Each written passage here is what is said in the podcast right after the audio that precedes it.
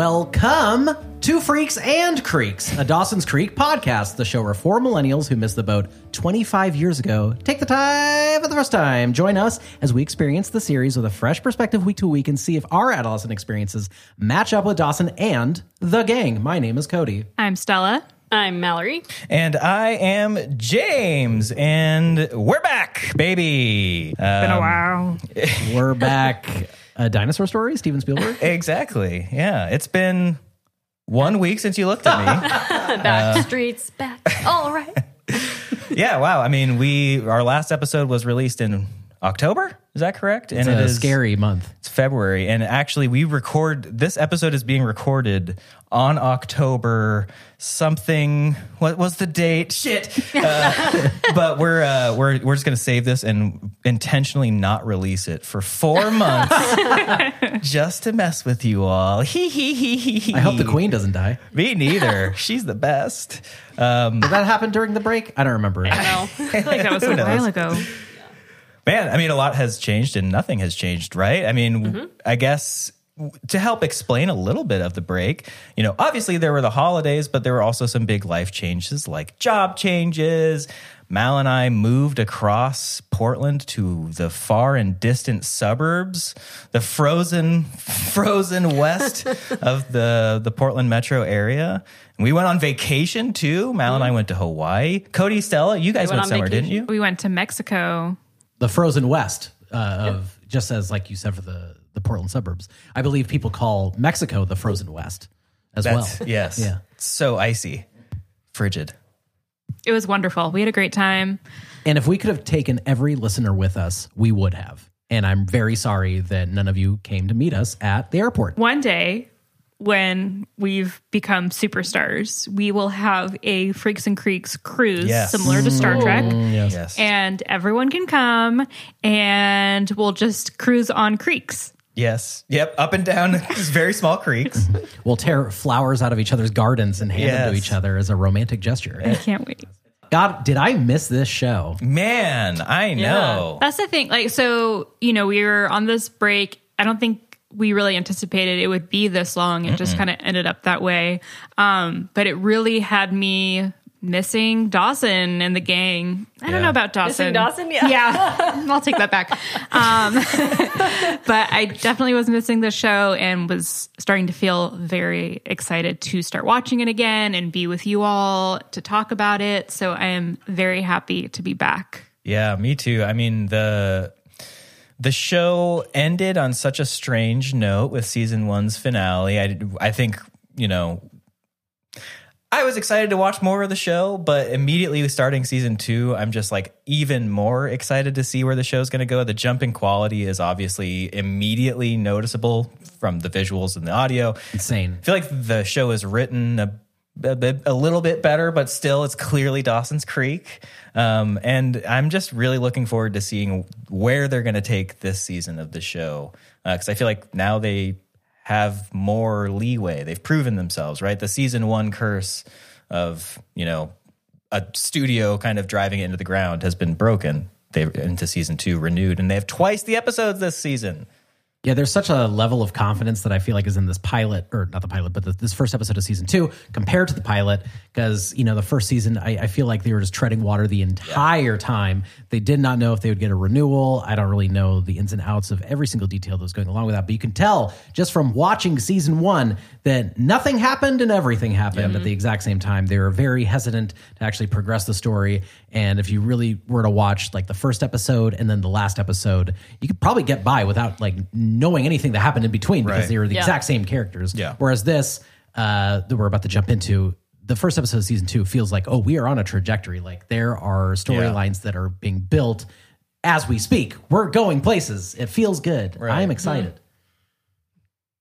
And I like that they didn't just like sometimes when you come back from a show, especially with a weird first season where they didn't really do a lot, that first episode, they're like, hey, none of that stuff happened. Yeah, let's just pretend season one wasn't a thing. And uh, yeah, everybody's different. Weird. I like that they didn't do that with this one. Like, we're starting literally the second after the finale ended for season one, and all the same actors are here. They all have strange new hair, but, but So many hairstyle changes in less than 24 hours. yeah. But it feels like they're not throwing everything out. They're being Yeah. respectful of the shitty first season they had, but still they're being respectful of it. I like that. And I mean, just that that boost in post production though, or like like I feel like the coloring is different. Yes. Like Yeah. Capeside The feels so much more vibrant. Yeah. and uh, You can see more textures of things too, I feel like. yeah, and the the editing feels tighter, and it seems like the pacing is more tempered. It doesn't feel as chaotic and uh, unintentionally camp Right. as uh, season one. This feels like an, an actual TV show instead of like a dream of a TV show. Right. Yeah, without further ado, should we just start talking about the episode? Yeah. All right. So this week we are talking about season two, episode one, The Kiss, which first aired on October the 7th of 1998, five months post the finale of season one. Well, the synopsis of this week's episode is Dawson and Joey embark on a romance as Jennifer tries to cope with the loss of her grandfather. And this was written by the dynamic duo of Dawson's Creek, which was uh, Jon Harmon Feldman on, on writing and directed by David Semel. These two, I feel like, I mean, if I can remember from our fin- our season one wrap up, they were pretty much the most featured people in the production crew. And fittingly enough, they're the first people in the door. Um, I did see it was produced by Dana Baratta as well. So, yet another returning face. Not surprising to see. Um, and this episode has just about everything. We've got our first new character mere moments into season two. We've got sunrise haircuts for just about everybody on the cast. And we've also got twisting words into some very salty little word pretzels. So I love this episode. What did you guys think? Yeah, I mean, this is a pretty strong start. Uh, my like my only criticism, other than like the obvious things of like Dawson's Creek that like kind of like hamper it, but is uh, Jen once again feels like a character that's not really moving anywhere. Uh, You you have Michelle Williams, who, uh, like I've said a million times before, is such an incredible actor. Um, just watch Manchester by the Sea if you just want to see just an, like an incredible performance. Like she is so fucking good, and in this, it's just like they know she's good at crying, so that's the only thing we're gonna do. We're just gonna have her uh, weep and be sad, and that's such a waste of such an amazing, amazing actor. Um, but aside from that, um, we get uh, the new character of Andie, which uh, I thought personally was a great foil to Pacey's antics, and Yeah. um, very much reminded me of the Rosa Brooklyn Nine Nine meme, where it's uh, I've only had this thing for uh, an hour and a half or whatever, but I would kill.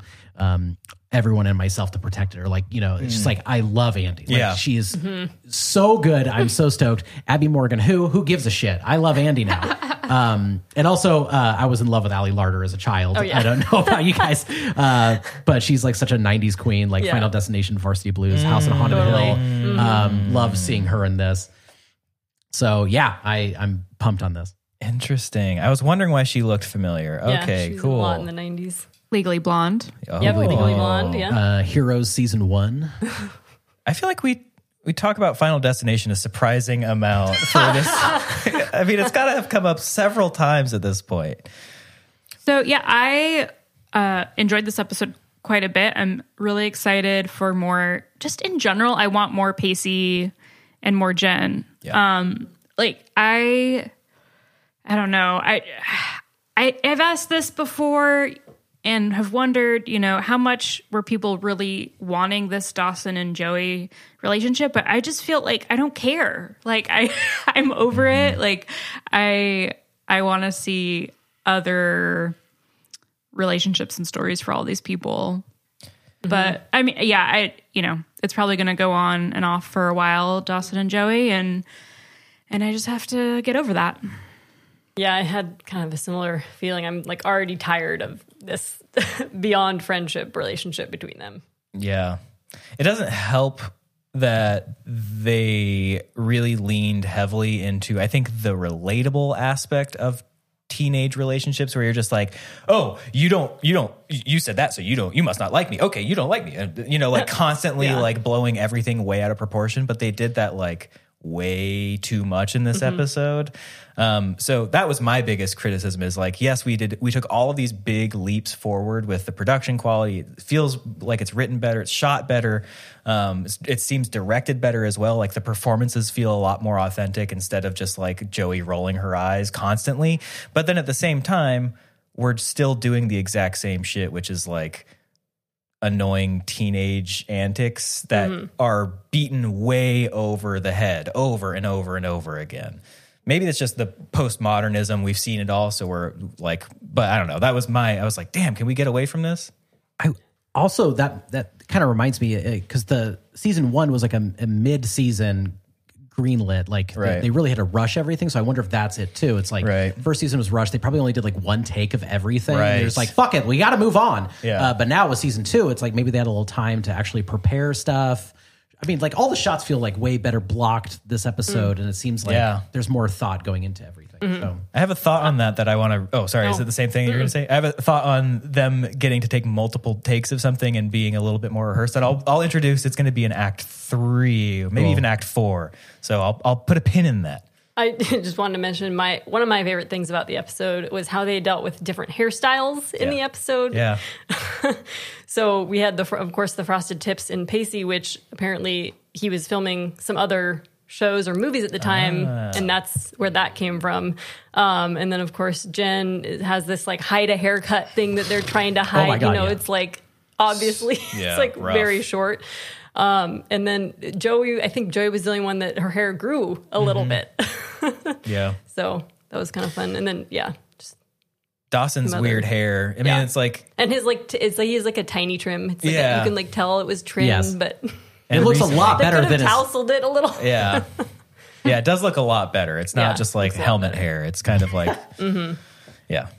Everybody looks so grown up. Look at our children. I know, oh my God. They're Now like they only- 10 years older than us. But they're our kids. now they look uh, 35 instead of 40. yeah. Yeah. Oh, I was I, I did want to talk about the number one song during Do this it. time, and and also, okay, so the number one song when the episode released was "First Night" by Monica on Great her song. on her "The Boy Is Mine" album, right? Yes. So in in the five months of this break, three of those five months, uh, Brandy and Monica's "Boy Is Mine" song was number one. Wow. For Love that like the song so majority much. of this break, which is funny because "The Boy Is Mine" about two they're fighting between. You know, Oh, interesting. Yes, interesting. There was something in the water in Right. 1998. Starting immediately where we last left our heroes, Dawson and Joey are kissing in Dawson's room. Joey emotes trepidation, but Dawson gives her another longing smooch to wash away any regrets. The next day, Bessie squeezes the deets out of Joey over what went down that previous night, just as Pacey does with Dawson while they get their hair done at 7 in the morning before school. Feeling inspired by Dawson's machismo, Pacey requests some frosted tips and proclaims his intentions to woo senior cheerleader Christy Livingston. Later, when Pacey tries to impress Christy from his brother's cop car, he accidentally collides with a young woman named Andie McPhee. Believing Pacey to be an actual cop, she pleads for his forgiveness and, after a brief interrogation, lets her leave. At school, Joey reveals that she has decided to bail on her opportunity to go to study abroad in France, choosing to stay with Dawson over the summer. As she's still apprehensive over this new relationship, Dawson attempts to woo her by inviting her on a date at the Rialto's final screening that coming Saturday night. As if parachuting in from the ether, Jen pops in to let everyone know that her grandfather has passed away and lets them know that she's leaving school that day to mourn. Dawson goes after her to provide emotional support, and Joey is left to agonize by the lockers. And lest we forget Mitch and Gail, who are seen still picking up the pieces of their rocked marriage from last season, with Mitch not falling for Gail's morning attempts at seduction. Man. Wowzers.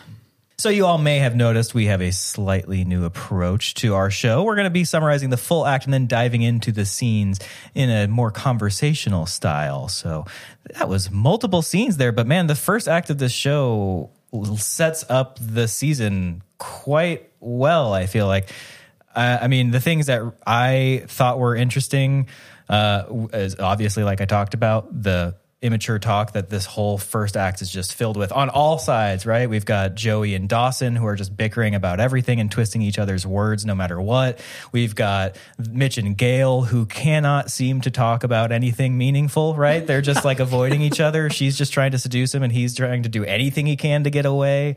Um, and uh, like even Bessie and Joey, jo- uh, Dawson and Pacey, everybody is just talking around things. I feel like that really sets up probably what we're going to see a lot of this season is like everybody trying to figure out how to communicate.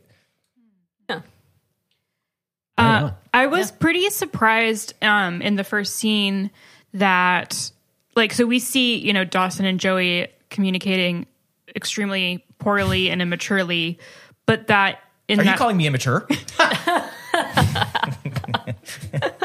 exactly. it was it was it was it was rough. It was like, oh god, this is the same fucking Yeah. shit. But then it immediately turns around. Yeah. And that like Dawson became very confident and was able to like pursue what he wanted right mm-hmm. away. So it seemed like he they had like learned from their mistakes almost pretty quickly. So I was like, oh, this is a nice change. So that gave me some hope. right. Mm-hmm. Yeah, I was about to jump out of that window with her when she was running Yes. for it. And he was like, "Is he? If he lets her go, and we just keep this going." But then he Yeah.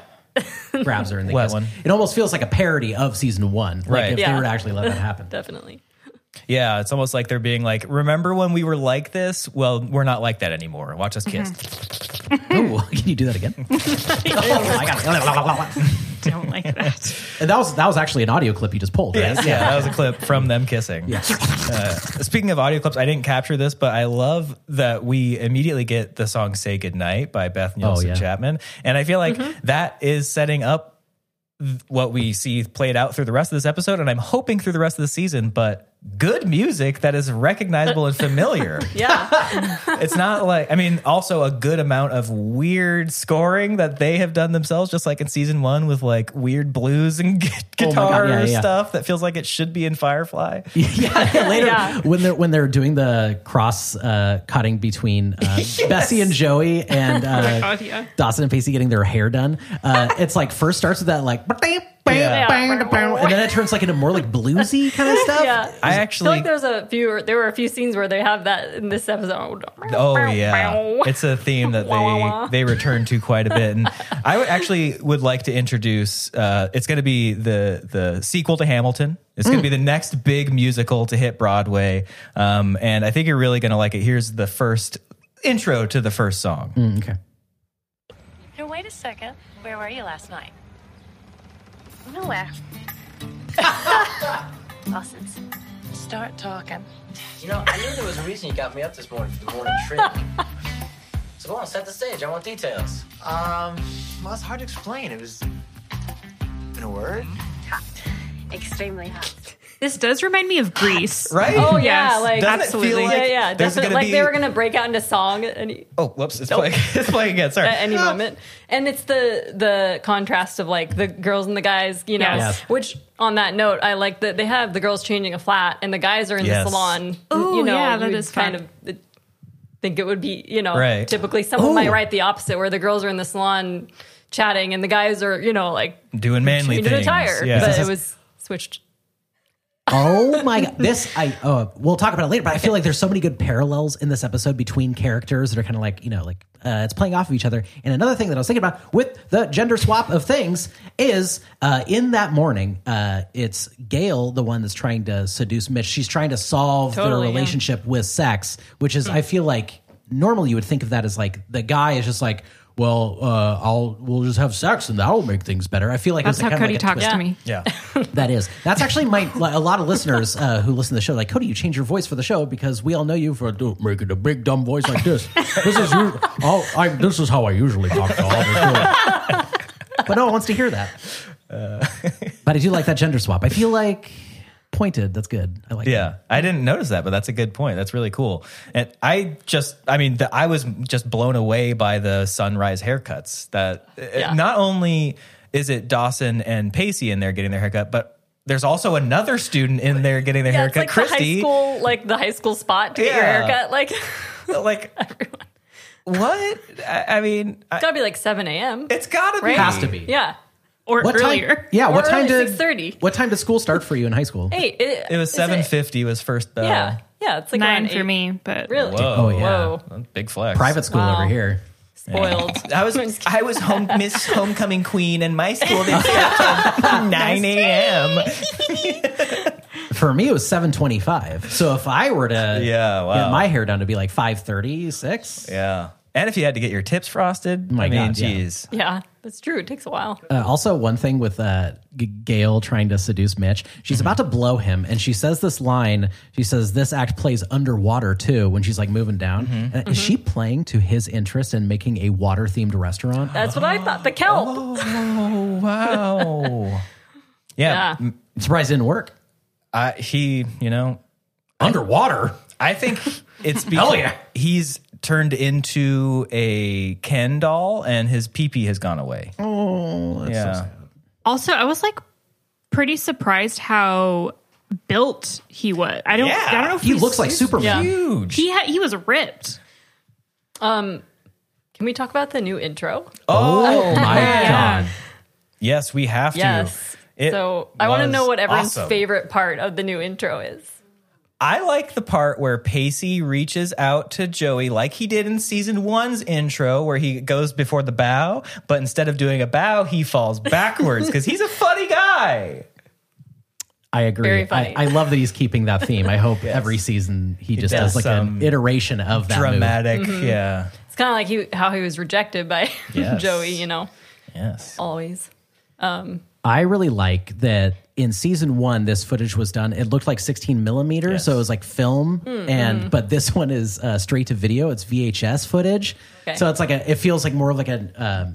because I don't, I can't imagine a 15 year old actually having a film camera to like shoot Right. something. It'd be Right. really expensive. Yeah. it would make more sense for him to shoot straight to tape. Totally. So it feels more natural for Dawson's World to have something that's like VHS Right. of them like filming a little beach Mm-hmm. getaway. But it also makes it look like a Dogma 95 movie f- from the 90s where uh, Yeah. it's like Lars von Trier and it's very scary. Um, Yes. or Yeah. like Michael Haneke's like Benny's video or something. Like I, like it creeps me out whenever I watch it. Feels very Yeah. of the time, which Yes. is also Mm-hmm. good instead of like this weird 16 millimeter throwback, like you're saying, Mm-hmm. right? Like, doesn't feel like it's from the 90s. It's also I wonder if that's also because like film film grain makes everything so much more like warmer and Mm-hmm. um and, and VHS is uh, like very cold and like a distant kind of texture to an image. So Mm-hmm. I'm wondering if they're trying to make a point of like season two, like these characters might drift apart. If it's Hmm, trying to, I don't know if it's trying to say anything more other than being like more just like trying to be like realistic to what it might be like to be a kid and you're Mm-hmm. filming a little getaway beach day. I don't know. Totally.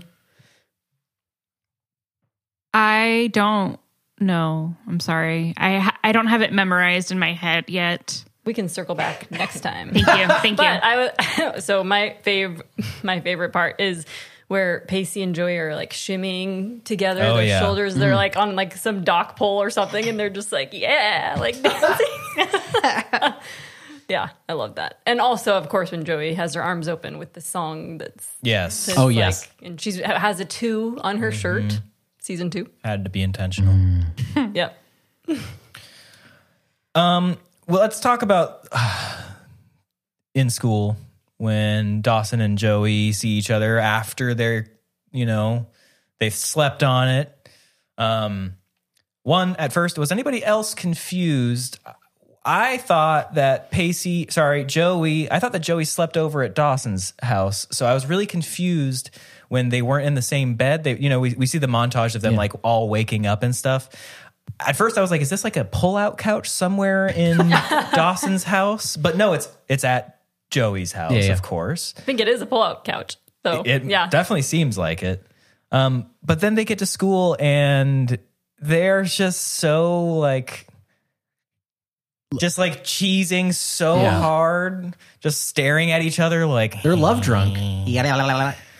hi. Well, I, I don't because they didn't sleep together because she says that line like "Let's sleep on it." And Not he- together. not, Yeah, not here. together. Yeah. but I don't know. Yeah, loved that montage though of them waking up and smiling, set to fastball. Mm-hmm. Yep. Yes. Was that out of my head? Was that out of my mind? What a song. Uh, also, we have Andie Oh my god. Yeah. What Oh, a great man. introduction. But I okay, so, so like her introduction sequence with Pacey with the car is uh, like what is his plan? Because he he has said earlier that he wants to go with Christy Livingston, and and like so is he going to pretend to be a cop? Does he want to look cool because he's in the cop car? That's my thought. also, thought. why did he wait till she is like up the street? She walks right by his window, car window, and he waits.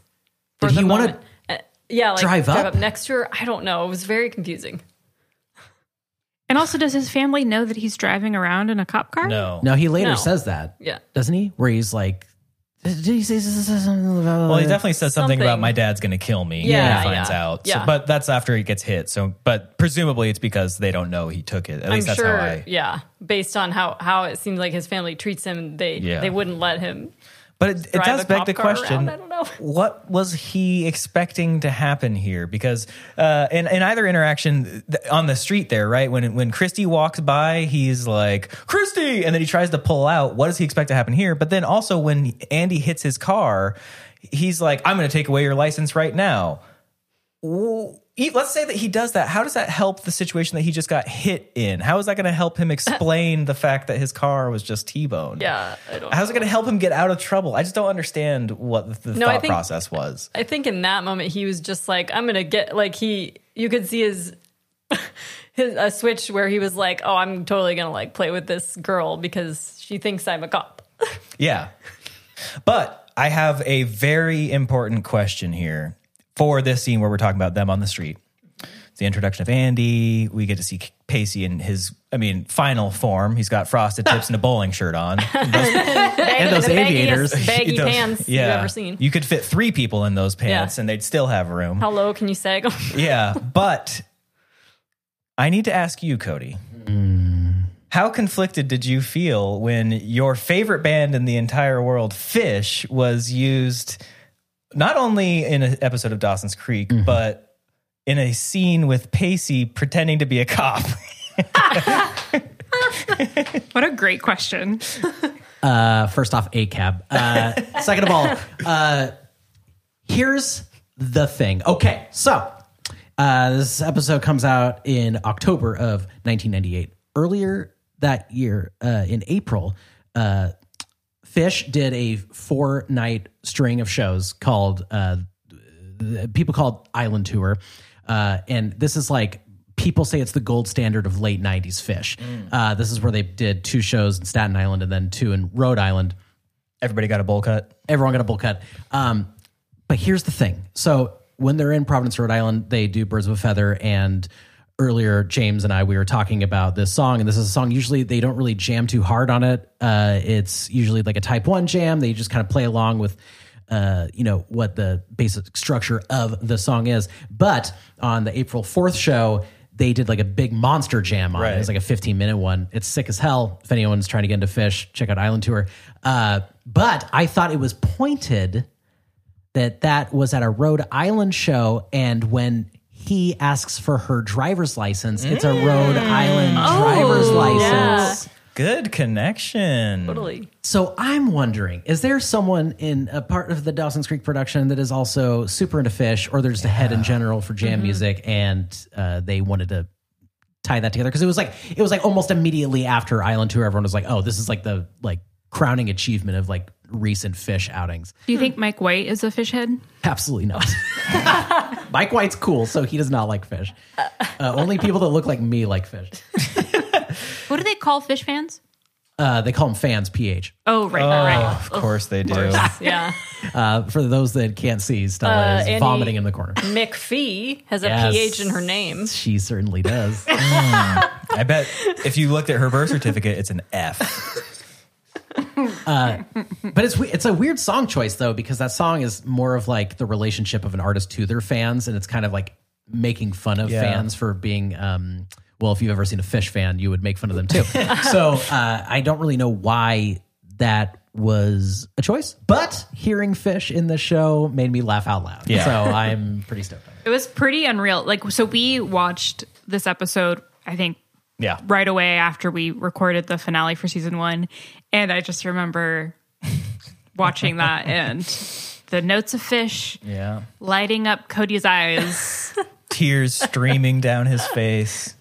Yeah, just like that Coldplay song. Uh, more importantly, these characters. Yeah. Uh, I just Andie. oh Oh, sorry. No. oh I just really like the idea when Pacey is uh like giving her shit about what could have possibly happened, and he's like, "You could have Yeah. run over a cat, a child, Yeah. or a nun." Yeah. what a jump! Yeah. Cute. Um, does anyone want to guess how old? So the the actress who plays Andie, Meredith Monroe. Did anyone look up how old she is? Meredith Monroe? Meredith Monroe. Not to be confused with- Not Marilyn. Yeah, not to be. Um, so guesses. Just guess. Um, I'm gonna say 28. She looks like an older young person. Yeah, I'm going to say 36. Whoa. Whoa. Wow. God, I'm going to go for a crazy one. That would be me. 36. I, I'm glad I look that young. I don't know. I don't I'm, know. I'm staying out of this, okay? Like, I, I can't believe Mal, I'm in I would have school. thought you're I'm in 17. high school. Yeah, I can't believe that you're 36. That's wild. Hearing 37. A couple. No, Weeks. Couple weeks. that's wild. She looks 14. she looks 14. Why? Thank you. Okay, my guess is that she is 33. Cody, you win. 28. 28. Hell yeah. Wow. Yeah. 28 years old. she's, Playing, I think so far she's the oldest in, in the crew, like the crew of high schoolers. And she's But yeah. what? They're sophomores? Yes. Yeah. So that's 15. I think, I think, um, Jen says she's 16 in this episode. right. so- And, um, yeah, they're around like 19 to 20, 21, the, the core group, I think. yeah. So, Wow. Yeah. So who would ever believe 15 year old Pacey's a cop? I know, I know, Yes. right? Like, one, he's dressed absurdly. Yes. Like, Yeah. what cop? He's a bowling clown. what fucking cop is driving around in a bowling shirt? And yeah, I just couldn't believe that she completely thought that he Right? was. Yeah. Yeah. It's like she didn't notice what he was wearing, just that he, you know.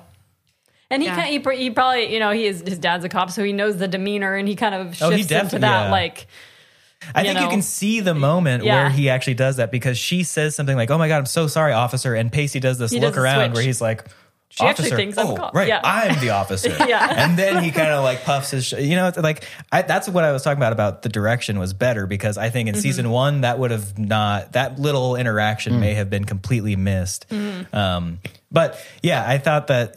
Like his performance as a cop is so laughable. if that's what happened, I would have been like, "Wait, maybe we should call the police. Maybe we should get an officer here. I think you need backup." or, oh, Oh, uh, just an, another thing too is um, Andie for the rest of the episode is like shown to be very witty and Yes. silly and fun and with it and smart, and so it's hard for me to believe that her inter- introduction to this is her falling for uh, a tiny little bowling clown uh, to be a police officer. Yeah. she is so capable, yeah. as she demonstrates later, that it's like, how did you fall for this now? But To be fair, I'm also so deathly afraid of cops that if I got Yes. pulled over and if and it was just legitimately uh, Joshua Jackson as a Right. 15 year old wearing aviators in the same outfit, I would just be like, "Yes, sir. Anything you and want, she sir." just got her license, so yeah. nervous. I just you know, can't- new new in town. I have don't to know. go back to Pacey though because he knows he goes to Capeside High. He realistically knows that Capeside has one high school. Maybe it has a private school. Maybe that's never been addressed. So anyway, he looks at her driver's license, sees that they're the same age, and has to know I'm going to be seeing you at school but it's later. Pacey.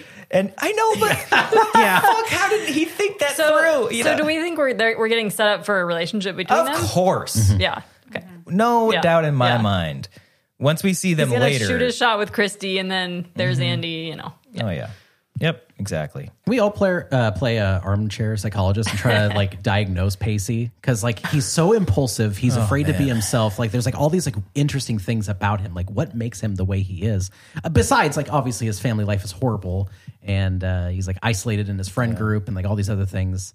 Um, but there's just like what's going on with Pacey? Too much fish. Too much fish. There it is. That's Yeah. all.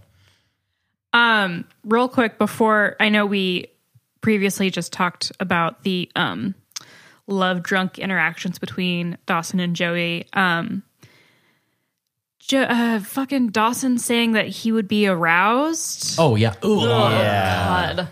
What does Joey say it first? Is No, he says it first. He says it. I've got the clip right here if you all want to hear it. they're in the hall, like in the Yeah. hallway. Yes, talking about While a they're movie in the date. at, hallway. at school. Oh, and and the fact that she didn't go to France. We need Yeah. to talk about that. Yeah. Yeah. Yeah, the biggest mistake of her life. I got that clip as well. But here, let's take a listen. I think I might have made the biggest mistake of my life. France. I told Mr. Allard I just wasn't going to go.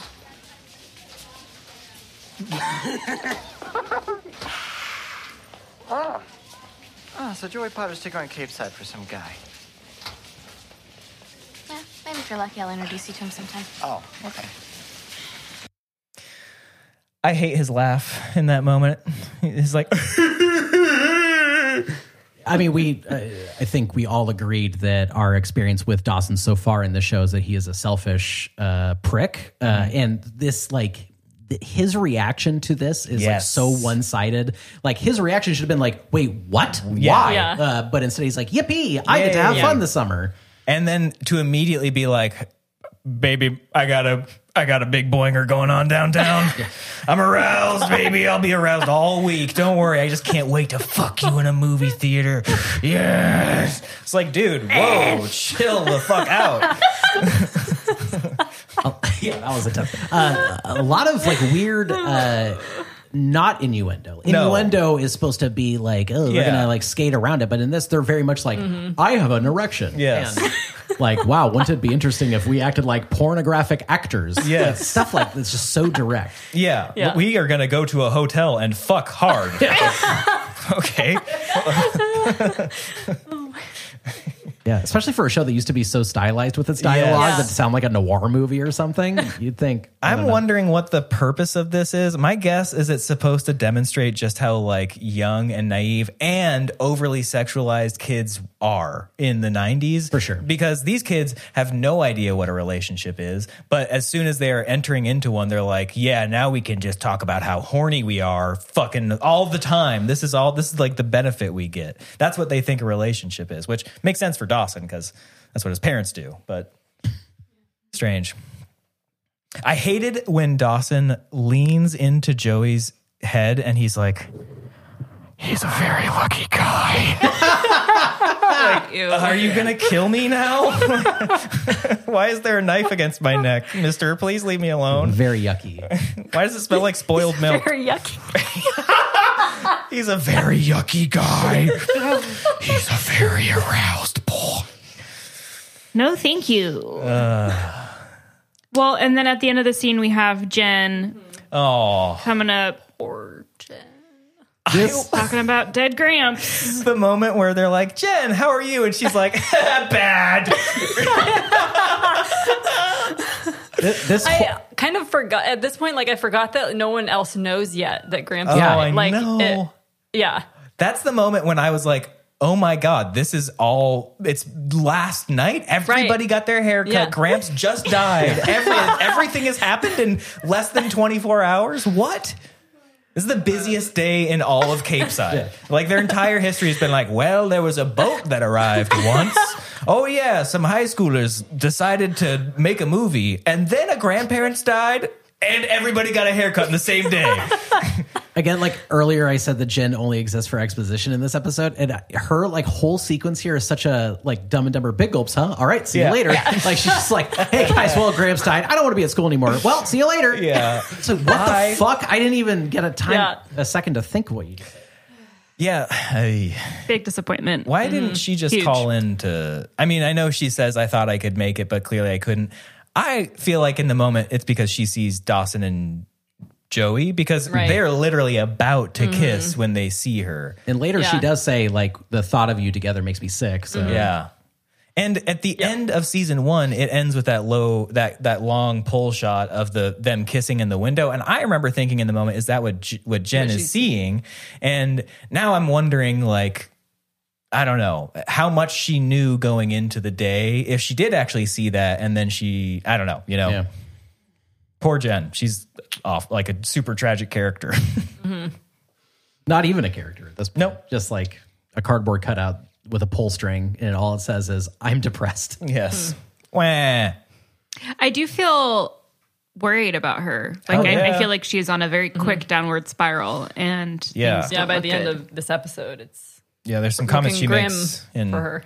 exactly the the tail end of the episode. They're just like, "Yikes!" Wouldn't Yeah. fly today, I don't think. But well, Nope.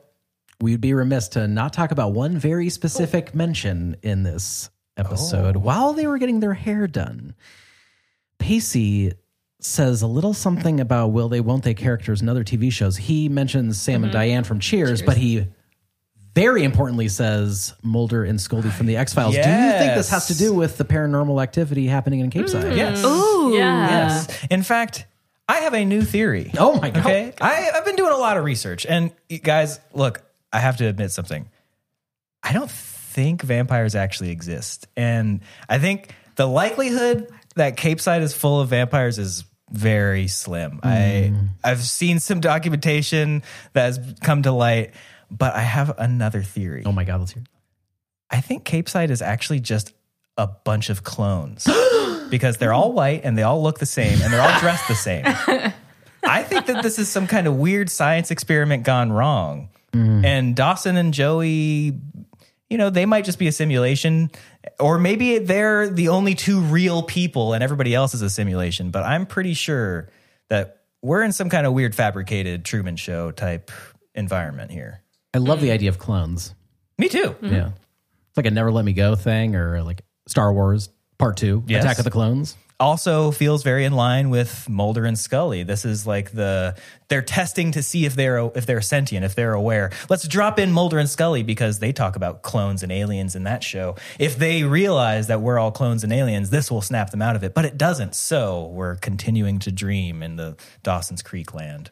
Uh, can we please do a chat GPT prompt? Uh, Mulder and Scully go to Capeside. Oh, that is a really good idea. Oh my God, I would love to hear what they have to say. Stay I, tuned for our next radio drama. I can almost hear the dialogue in my head of Scully being like, I don't really understand Mulder. Everyone seems happy. Everything's fine. And him being like, Scully, you didn't notice that everyone looks identical to each other? Yeah. You didn't notice that they all blink at the same time. and it makes a flapping sound. Similar to kissing. yeah, well, that's how they kiss. Okay, well, shall we take our very first break of season two? Get me out of here. Okay, well, we'll see you on the other side. Go play in the snow.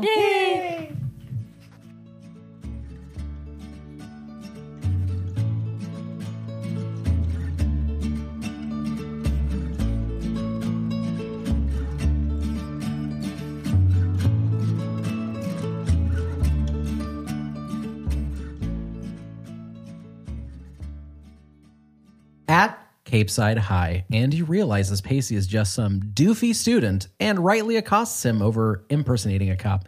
Pacey acts sassy until he realizes she has an in with Christy. Andie tells him she'll set them up and fulfills that promise later that day when she gives him the go ahead after he watches them talk outside, and Christy agrees to a dinner date. The next day, Jen mourns silently outside, and Dawson approaches her with a hot, steaming bowl of soup to cheer her up and encourages her to get out of the house. He's on his way to the Rialto, and Jen makes it known that Grams will be there too. Dawson admits he's going with Joey as a date, but also confirms that he's there for Jen as emotional support. Before he leaves, Jen gives him a longing embrace and goes, mmm. Meanwhile, Joey is still racking her brain over the weirdness of her relationship with Dawson, transitioning from a friendship to something more. And Bessie encourages her while also pumping up the importance of the second kiss.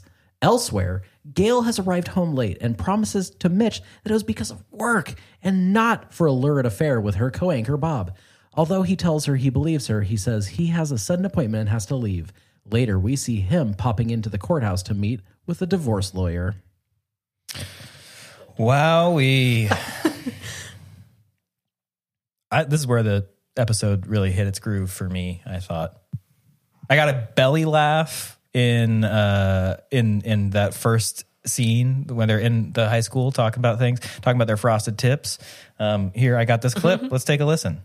I genuinely can't tell you what this is. So we're about to find out. I don't remember what I recorded. Let's hear. You know, she probably just didn't recognize me. I just had my tips frosted. You had your tips frosted? yeah. That's right. Okay. I just love the way Pacey delivered that line. I thought it was funny. It, it really gave me a good laugh. Let's listen to it one more time. Just listen to Pacey. He's so fucking funny. You know, she probably just didn't recognize me. I just had my tips frosted. I love it. It's so funny. He's a new man. He's got this confidence. I mean, fuck yeah, Pacey. I also love that he's just talking to these two randos Yeah. that we've never Oh, yeah. seen before. Like, Yeah, are these your great friends? bragging about yeah his you know My note is literally the only thing I wrote for the scene is who the fuck is Pacey talking to? And I like that they're doing the generic. Like, if we w- were two guys in a TV show talking to each other, we'd be like, "Yeah, man, I just, like, yeah, bro." Like, that's the whole conversation Yeah. that Pacey is having with these two random people. No, what what's the thing with the uh, SAG is that like you you, you can't um like if you say a line of dialogue in a show, then they have to pay you Right. like union dues. So like they're they're just paid extras. Yeah. They're, Yeah, they're not like allowed to say anything. like the hair people Yes. too when they were cutting Yeah. they didn't say anything it was a similar thing Yeah. where they're like there and doing something but not really And you could Like- see that moment really bad where when Pacey turns to his hairstylist and says, I want a new look, she clearly can't say anything, but she would if she if this were Yeah. real. And what does she do? She's like like rolls her head around, which is like guess her way of acknowledging that yes, that something needs to happen. It's just so funny to me. Uh, but back with the sequence, I feel like this is like the evidence that uh, Andie is so quick Yeah. just to Mm-hmm. be like, like, oh, you, oh, so you want an in, so blah, blah, blah, blah, blah, just like 3D chess. She knows Yes. exactly what move that she's going to be doing in the future. Totally. I love that she just takes advantage of that. and love Pacey it. Hall falls hook, line, and sinker for it. He's like, like really? Like you Yeah. think you actually think that she's gonna set you up with Christy after what you did to her? so bonkers. Like what? So gullible. He's a silly little boy. He's a silly guy. So when Jen gets home and Grams is folding up all the clothes to go throw in the street and stomp on or whatever Jen thinks she's going to do, J- Grams is like, "How was school, honey?" Like Does she not realize it's been like 45 minutes since Yeah. she left? Exactly. she just got, just left. Yeah. I mean, I know like her husband of 60 years just died, but she's just like, oh, hi, Jennifer. How was school today? It's Very like, chipper. yeah, Yeah. It's 8 a.m., Grams. Your coffee's still hot. Like, Love how gleeful she is folding Yeah. those clothes. It, oh. it made me Long think time like, coming. Like if if, if I were uh, to die today, tomorrow I feel Stella could not be more quick to jump into my closet and just start folding all of my metal band T-shirts to get them out, get them out of the house. Very true. Yeah. Well, you know.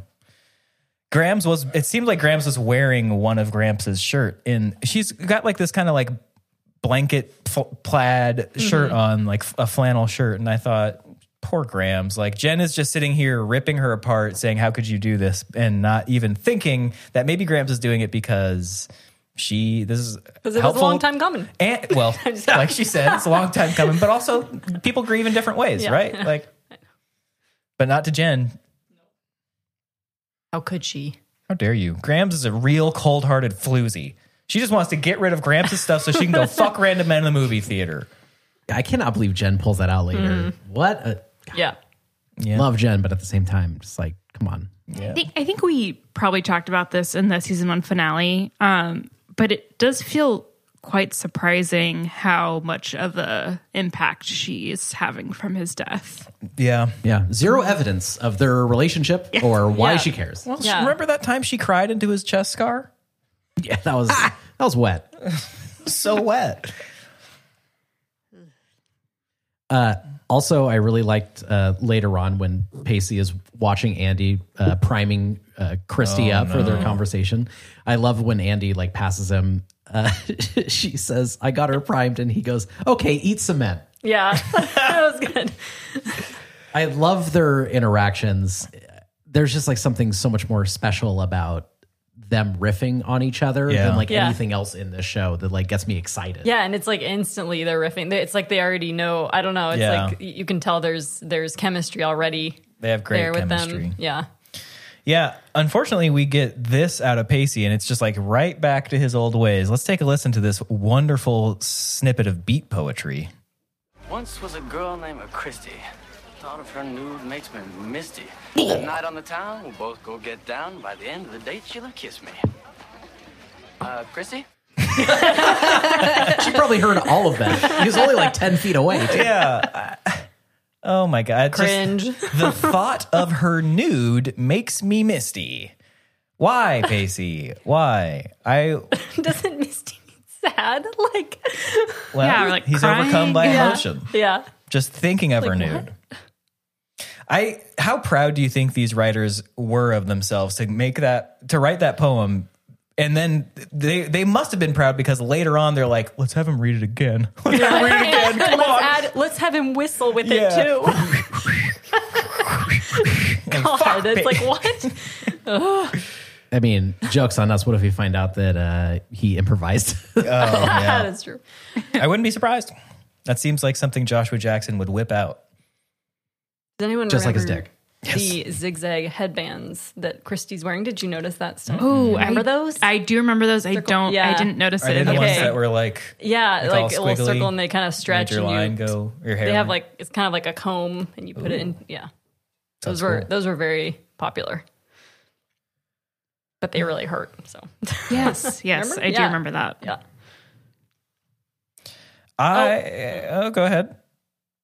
Please. on the hair. Well, while I'm talking about hair, Gail's beehive. Yes. oh, yeah. Yes. Out of control. Yeah, out She of had control time to prep that. Uh, right. I mean, Yeah, I uh I I really you know, earlier I was talking about how everybody in this in act 1 but you know, throughout this episode is talking around things. I feel like this is a good example of that when Mitch and Gail are talking to each other. Listen to this. Oh, thank God. Because I just don't want you to ever have to worry again that I'm. Those days are behind us, you know that. And I would just hate for one of those old suspicions to creep. that I'm dot dot Thank dot. God. Yeah, she can't even say that I'm cheating, Yeah. right? That I don't I don't I just didn't want you to think that I'm like what? and then Mitch is immediately like, "Yeah, don't worry about it. Anyway, see you later." Like, I don't fucking care. Bye. Do we think he already had? I mean, I- uh, it's Yeah. been a while since I've gotten an official divorce. I forgot how long it takes to actually. Uh, that was a joke. Um, uh, you can laugh. Please clap. Please clap. Uh, but uh, d- was he already planning on going to the courthouse that day? I feel like it would, you'd have to like get an appointment in advance, like Yeah. weeks or maybe months ahead of time. Because there's two different points in this episode where he says he has an appointment, right? And the first one earlier that morning Yeah. and then and then that and then that. so. Yeah, do we? You're saying? Do you think like pre this episode, he's yeah been planning this? I don't know. because it seems like a reaction to her being late, right? Like that's how it wonder. came across. Oh, yeah, I mean, I really I can't know. tell. Like, I feel like what we can see of Mitch up to this point is that he has been very distant and conflicted, at least is how I'm mm-hmm. reading him. And maybe he made this appointment earlier in the day and uh you know this is just but it seems like this is a surface level appointment because remember l- at least what we know later this episode he's like this is the first it was just the first one so potentially Yeah. this is just him going to get more information about what his options are but i love speaking of what we're talking about you know going to the divorce attorney this is probably the greatest example of show don't tell Yeah. um, that has ever been written let's take a listen to this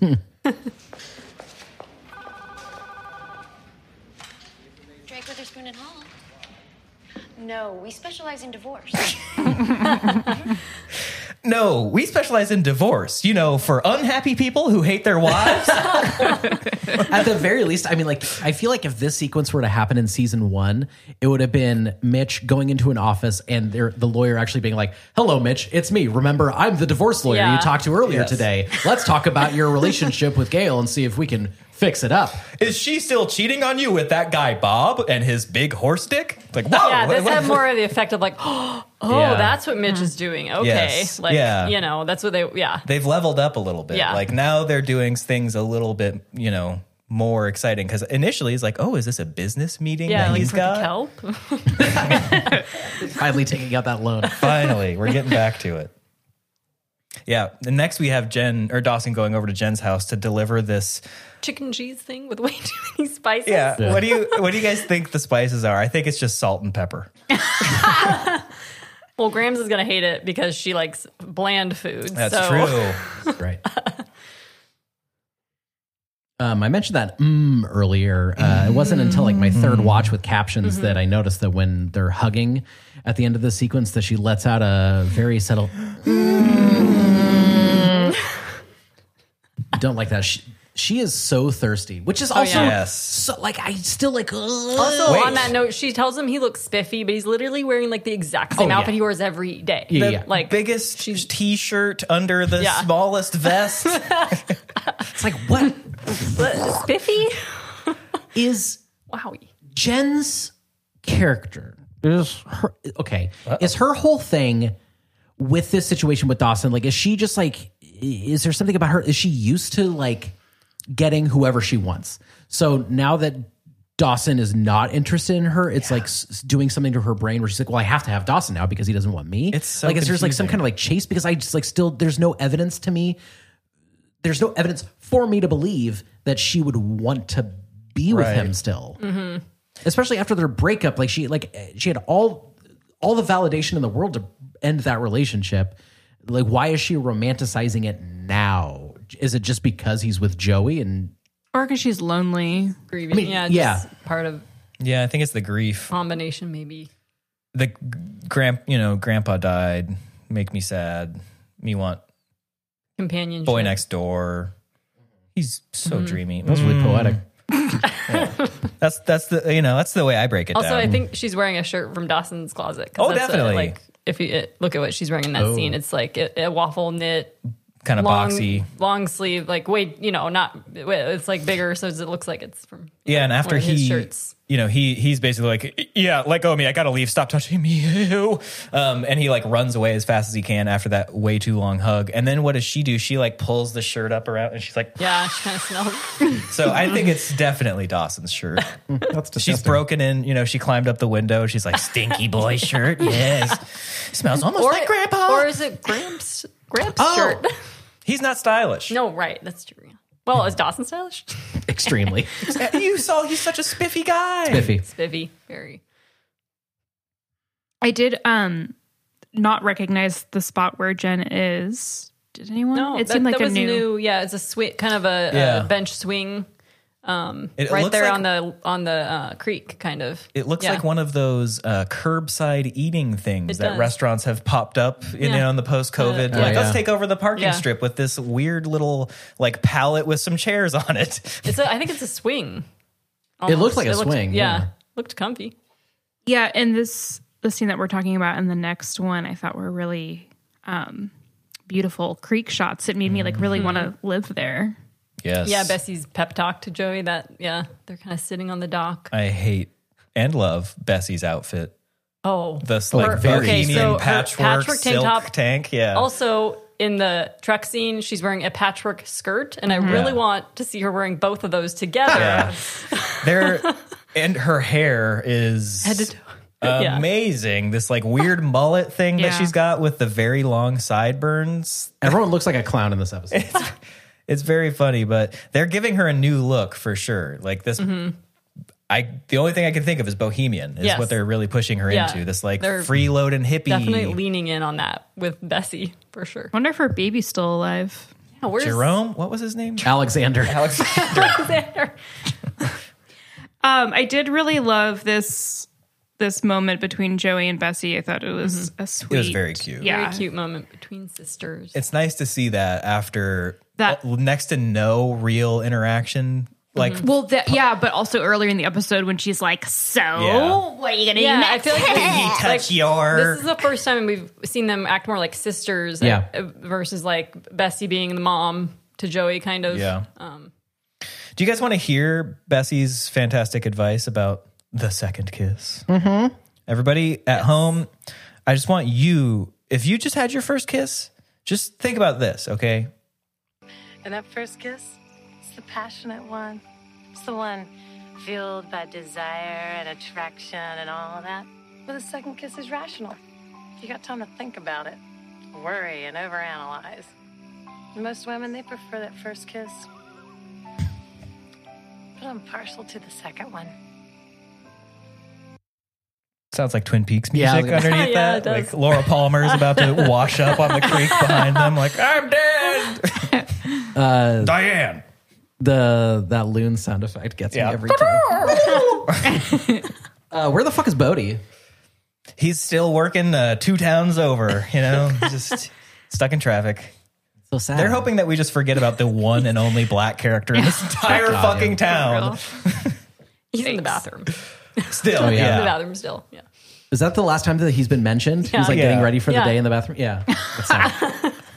Yeah, I wonder when or if. I know they replaced the actor with somebody else. We looked that up in season one. Um, but I wonder when he comes back. Is it. I can't remember if it was season two or anything, you know, but I. What it's if- just so strange. What if, fun theory, in the bathroom he found a secret door that Oh. leads to Narnia? Oh my And then- God. Wait a second. What if What if he has a clone in Narnia? is his clone comes conducting back? the experiment, which is why he comes back as somebody else because Oh. he's a scientist. He went to the bathroom, went down the toilet, like in X Files with the guy who goes into the sewers. Yes. Yes, and eats people's organs or whatever. But this guy, he, you know, Bodie, he doesn't do that. He just goes in there, and then some other guy comes in. And he's like, "Yeah, I'm Bodie. Here, eat my wet noodle," and just you know, w- w- eat, gives him a spoonful of something to eat. But that's the drugs that every. I got this. Okay, this is all coming together.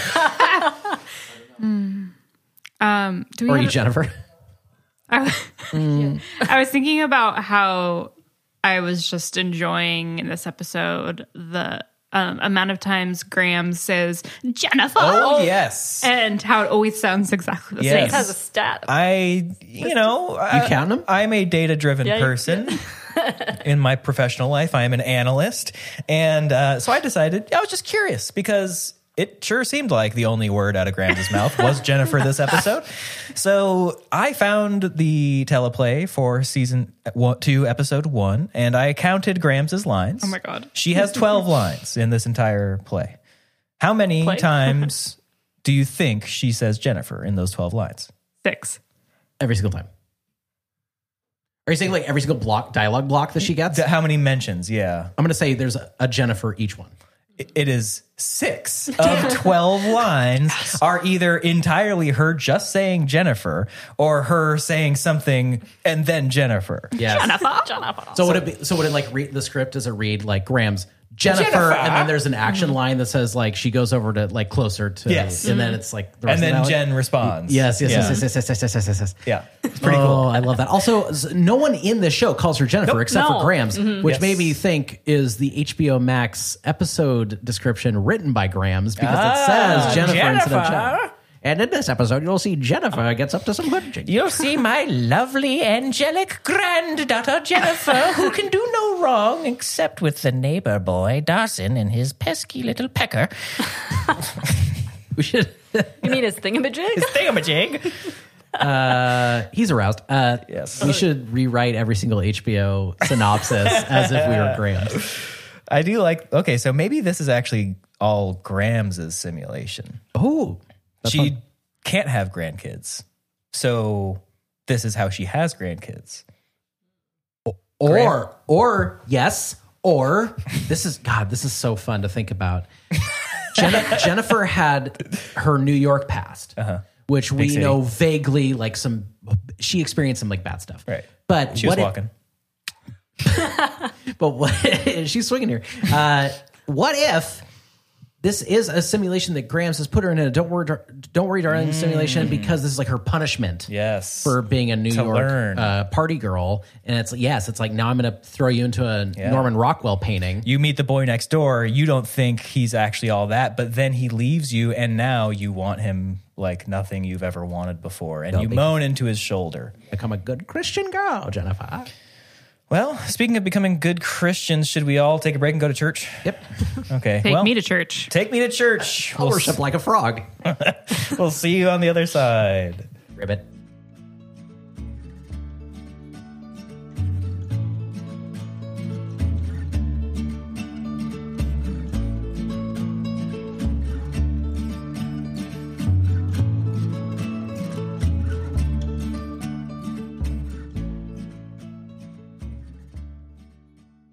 Dawson, riding his mighty steed of a speedboat through his titular creek, arrives at Joey's to pick her up for their date.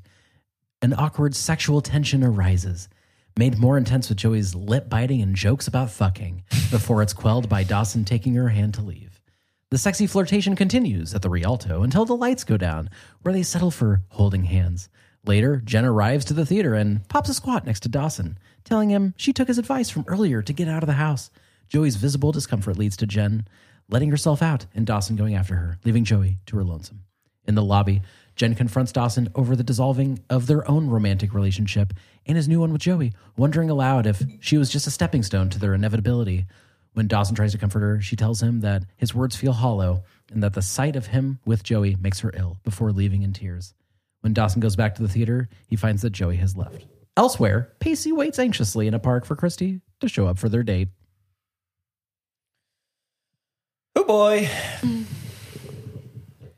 The shot of Dawson on that boat is unreal. And also cut the parallel editing of like her getting ready with mm-hmm. Dawson is like the hair is blowing in his wind. He could not be going faster on that tiny little creek. Ugh. I feel like I was thinking about this when I was going to sleep last night and I had something to say about it and I can't really remember. Maybe it was just like the idea of Dawson picking her up on the date on a boat. I thought was funny, but And it's not a rowboat; it's like a fancier, you know, it's a speedboat. So Yeah. it's like Uh, this episode to me has a very strong theme of classism throughout the entire thing, right? Because the country club comments, the the gutter scum, that's what Andie calls Pacey later. Um, and and what we know about Joey and Dawson, right? Joey has a rowboat, that's how she gets around. Now Dawson, when we see him nav- navigating the creeks, he's got a a, like power boats. I mean, not power boat, but at least a motorized boat. Um, he also lives in the very fancy house. She lives in the kind of rundown house. So we're kind of seeing the tale, the you know, the haves and the have-nots. Sometimes being very like eloquently expressed, and sometimes very bluntly. And this feels like an example of the bluntly expr- explained side of things. But yeah, I mean, him driving around on the that boat is it made me laugh so hard because you can tell. I feel like you can see that he is probably not driven a lot of boats on the water before, and he kind of looks scared as he's driving into some points where it's like, oh, oh, I hope this fucking thing, you know, it's, it makes me laugh every time I saw that. I don't want to admit this, but there's like something inside me that felt kind of charmed by Dawson oh, when he got off that boat and handed her that foliage. I was just from her own garden. Yes, I was like, "Uh, "Is this cute? Yeah. is this nice? I don't Except know." for she gave her he he gave her a yellow flower, which yellow flowers signify friendship. He could have picked a red Oh. flower from her garden. There were lots of colors. He gave her the yellow one. this is good research. I like it. um I liked watching Joey get ready and I thought she looked cute. Yeah, I feel like this is the most makeup we've Oh, yeah. seen her in so far. Suddenly she can do her makeup perfectly. Right. And we see her go through a couple different looks. She's got her hair up, she's Yeah. got her hair down. She's, you know, I thought that was kind of fun to see her doing all of that, and then you know, cut interspl- interspliced with cuts of Dawson looking like a, a doofus on the the water. I do. I mean, we only saw like a couple outfits from Joey, but I did feel. And I mean, the first one was pretty casual. She just has like a little tank, Spaghetti strap. yeah, yeah. and shorts or something. Um, Which is funny because it's like what season? They're they're wearing kind of summery clothes in this episode. A lot of yeah, I was characters wondering about that, Yeah. but I feel like that was. It's not even like a quote unquote like girly outfit, but I feel like she usually dresses more tomboy y. And every time we saw her, I thought she was looking like more feminine and cute. Yeah, Yeah, she was wearing it for the date. She had a layered um, tan, like knitted tank top, and it with something underneath. So Yeah. those layers and She used to have a lot, wear wear a lot. To your point, Stella, uh, uh, she was wearing a lot of like either straight up gender bent clothing, or she was wearing things that really hid her, you know, mm-hmm. just like buried her body under it. And I feel like what we saw her in this the entire episode was a lot of like shapely clothing. She's mm-hmm. wearing like a you know like a tank top. She's mm-hmm. wearing f- clothes that are like not hiding her curves and body anymore, but actually like. Not, not like showing it off, you know, but it, like it doesn't feel like no, but instead of a t-shirt, it's like a tank top, so it shows kind of more of her They're- shoulders or her neck. You know, they are dressing her more in this kind of like i don't know confident way maybe? I, maybe that's what we're supposed to feel anyway. I I wonder if this is supposed to be more based on the creative team wanting to get away from her Right. character being tomboyish, and there's like, oh, let's just like let that die in season one, or if it's like the grosser thing of this is obviously a network run by men uh, and it's the 90s so are they just like oh we need to like make her sexy at all times. Like make her wear like shapely clothing um, because that's what every network did Yeah. in the 90s they're like all women are objects and they have to look hot at all times they're not gonna like let Right. a character not wear heavy makeup and sexy clothes Also, she just had, did the beauty contest, and Oh, yes. that was kind of her, you know, different for her, and so maybe yeah, uh, maybe it's part of her character where now she wants to dress more like Yeah, you know, and you like know, that. and or sorry, that um that she just like had this kiss with Dawson, so now she's Right. feeling like more feminine, or you know, just, I think that's definitely part of it. Right. I'm just so cynical because all I can think about is uh, Star Trek Voyager with Seven of Nine. They the showrunners forced her to wear a cat suit for four seasons, and same thing with Troi on TNG. Yeah. They're just like, oh, you have to like everyone else is wearing like their nem- normal Starfleet outfits, and then Troi is like wearing this like bodysuit that accentuates her uh, tits. It's disgusting. So I'm just like, wh- I I don't know.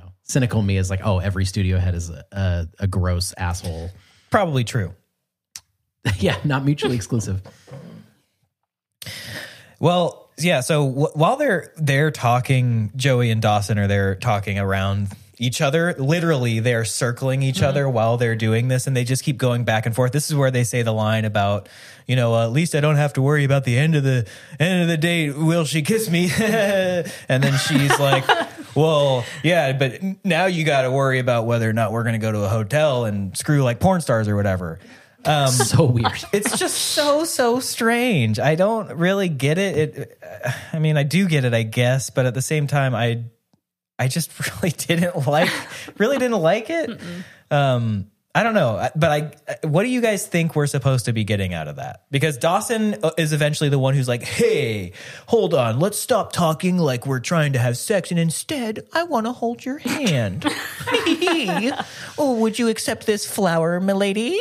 Like, it feels like we're trying to set up this white knight Dawson kind of thing. Is that what you guys read as well? I think so, and I think also uh, I I do like that. I mean, obviously the sexualization of Joey is the thing that we're just talking about, but also at the same time she has a lot of sexual agency. Yes, and I do like the great. fact that she's had a crush on Dawson for basically her entire life. So now that they're in a relationship, she's not playing around with the fact Yeah. that she wants to go to Bone Town. Yeah. Um, so she's fair to make the joke. I also loved the. Typically, I don't like camera work that's just like constantly moving, and they were doing like the Michael Bay thing, just like Armageddon, uh, of like spinning around. And uh, I felt like that like really built the tension with them, like while they're getting closer, Right. closer, and closer, closer, and closer. Um, yeah, it's it's so interesting that he's now coy, like Yeah. He's like a little boy. He's, he's soft, sensitive. I think that's what we're supposed to get is how soft and sensitive he is. but he's all i mean also it's it's he doesn't want to fuck up this relationship True. because now, now she's like at the beginning of the episode when they were in the bedroom she was kind of like i don't know. And mm-hmm. he has to like constantly reassure her that it, what they're doing is okay. Right. so i wonder he doesn't want to move too fast to scare her off. So ooh, this is his version of that. But also at the same time he'll talk about how horny he is so He did a, potentially. We could say he has done a lot of growing because he had his relationship with Jen. That was his first relationship, mm-hmm. right? He maybe learned what he's looking for and what he wants, so now he can be a little bit more protective or a little bit more intentional with this relationship. And he also has had that wool pulled from his eyes, and the girl that whatever is the one he wants. So maybe you're right. He's just being. That's why he's coy, but I don't know. Very pointed that the movie that they're watching is The Last Picture Show. Uh, I don't know if Yes. you've seen it, but. Peter Bogdanovich, 1971. It's an extremely good movie, very worth watching. I won't spoil it for those that don't know what it is, but thematically, I will say it is about it is about a small town where characters are trying to progress in their relationships and their life and like their goals and dreams and it does not work out for them and it ends badly for people and it's kind of reinforcing this idea of like the world may change around us but like we still stay the same like Interesting. we're we're stuck in like our grooves and just like bad shit happens and there is no um it's it's famous for kind of like there is no Hollywood ending for us. Like Yeah. we, our lives are just like lives. That's it. So I, I find it interesting that they're using this in the first episode of season two, where we're seeing these characters that is there is like a narrative trajectory with these characters with what they're dealing with. But I'm wondering, like, is them watching the last picture show showing us that? Well, maybe Dawson and Joey are not going to get the Hollywood ending that they think that they're about to hmm, have. interesting. And that's what, you know, I mean, it is, that's why it is called The Last Picture Show because within that movie, they're seeing a movie at a movie theater that's closing, mm-hmm. but also it's supposed to be like, this is the end of the Hollywood movie. Like, Right. this is not what real life is like. So, hmm. Also with that, I mean, think of all these other characters. Mitch and Gail are going to try to like get their relationship back together, but maybe that won't work out. Maybe they will get divorced, and that will be like a thing that we could look forward to. Um, not in a fun way, obviously, but this is something that could probably happen Right. with those characters. Jen, who knows where she goes from here? So I it feels pointed. It feels like very purposeful that that's the movie that they're seeing. The Holly. I mean, we all know that Dawson, like his entire life is Hollywood. Like life has to be this magical Spielberg kind of version of what life should be. But the last picture shows like the anti Spielberg. So I feel like now he's going to get a taste of reality. I don't know. And with what we know about this show and how it uses film, right? I mean, season one, alternate titles of episodes were movies that kind of dealt with the topics. The beginning scene of every episode in season one was always about a movie that kind of summarized or featured the plot points that the episode deals with. We didn't get that in this episode. It didn't start with a movie, just like the finale didn't. Um, but the one featured film in this is The Last Picture Show. And I think it's kind of, after hearing you summarize that, it's kind of hard, I would say, impossible to ignore what we know about this show and how it uses film and there being some kind of significance or relevance mm-hmm. there. But I wonder what the symbology or the messaging is with they don't actually so that's Joey and Dawson's first date movie, right? They're Yeah. going to go and see that. They don't actually end up watching that movie and she leaves him there. So hmm. are they mm-hmm. themselves rejecting the rejection of mm. the Hollywood uh. story And they might get? What movie will they watch in the new theater? Yes. What's the first Yeah. movie that they'll watch in the new theater that's coming? Yeah. Hmm. Interesting. Yeah, it's so interesting. Like that, you know, I didn't know what movie that was. I didn't know anything about it, but that that feels like that. Provi- like that adds Yeah. so much more. And if d- that does make me feel like the writers are very smart in like incorporating those things. Definitely. Um, it has to be intentional. Yeah. Yeah. And like, but and then you think like, well, like, who's the target audience? The target audience isn't going to know, like, pick up on those subtle Yeah. things. Mm-hmm. Um, yeah, because is also- yeah. teens are ostensibly the audience of this teen drama show. They're not. I mean, maybe the ones who identify with Dawson, who are big film nerds, Right. are going to know that. But like, I would imagine the majority of of primetime TV audience isn't going to be like, "Oh my god, the last picture show." Parent, you know, their parents, yeah, probably Yeah. more likely would know. It was from yeah, 1971. Oh wow, And it's also important to note that it's like one of Jeff Bridges' like first big performances. He's Oh. always acted, but uh, he's such a little dude. cutie in it. oh wow. Oh my gosh. We'll post that photo. he's got a rug baby that he's looking Bridges. for right there. really good movie. Check it out. Also, Cybill Shepherd is in it. She's amazing. She's in like Taxi Driver. And yeah, really good. Another, you know, slightly different detail that I'm, I wonder if you all noticed. I'm sure you guys did, but in in the dolly shot that they get of the Rialto law inside the theater where they're establishing the audience who's about to watch this movie. Um, briefly, you see Grams in the foreground of the shot, and she's like got her hands clasped Yeah. and she's looking up and she looks so happy.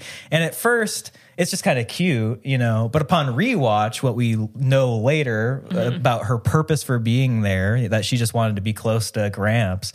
So I think that is just such a nice detail. And I think it mm-hmm. really shows that they're taking this show more seriously. They're paying mm-hmm. more attention. They're trying harder because that feels like why they would send her there, right? She's there because of this nice, hum, like, detail about her past relationship with Gramps. It also could very easily just be something that they came up with to explain why it happened at the end. And if it were that, they wouldn't have had that shot of her looking so much like she's a, and just absorbing her last mm-hmm. time in this theater. She just wouldn't have been featured there at all. Right? But mm-hmm. instead, we see her there and we see it's show don't tell, right? Mm-hmm. We, while we had the one side of show don't tell earlier where it's like, yeah, divorced people only. Don't call us if you're happy. now we're seeing Grams actually living what she's saying, that she is mm-hmm. there just to soak in that moment. I thought it was a really, really cool and nice thing to see. Yeah. Also, while we're talking about the use of the theater, the Rialto lobby Yeah. again is the setting for some, a fight Yeah. between Oh. Dawson and Jen, which in the past that that lobby has kind of been that that setting for mm-hmm. Dawson has fought Previous- with both of his Yeah. loves here, mm-hmm. Jen and Joey. Joey told him to stop living in a fantasy life in the lobby in season one, and here Jen is telling him, you know, I'll kill myself if you don't love oh, me. I guess like. I was that was pretty painful to hear. That's where I was talking about like that wouldn't I don't feel like that would fly today. No, no, They no, would no, no. really have to word and write that carefully. Yeah, I mean, the scene could have played totally fine without the suicide reference. But just, just uh, before I forget, it's so fascinating to me. I did not put this together. Uh, the Rialto is Dawson's church, Yes. yes and uh, Oh.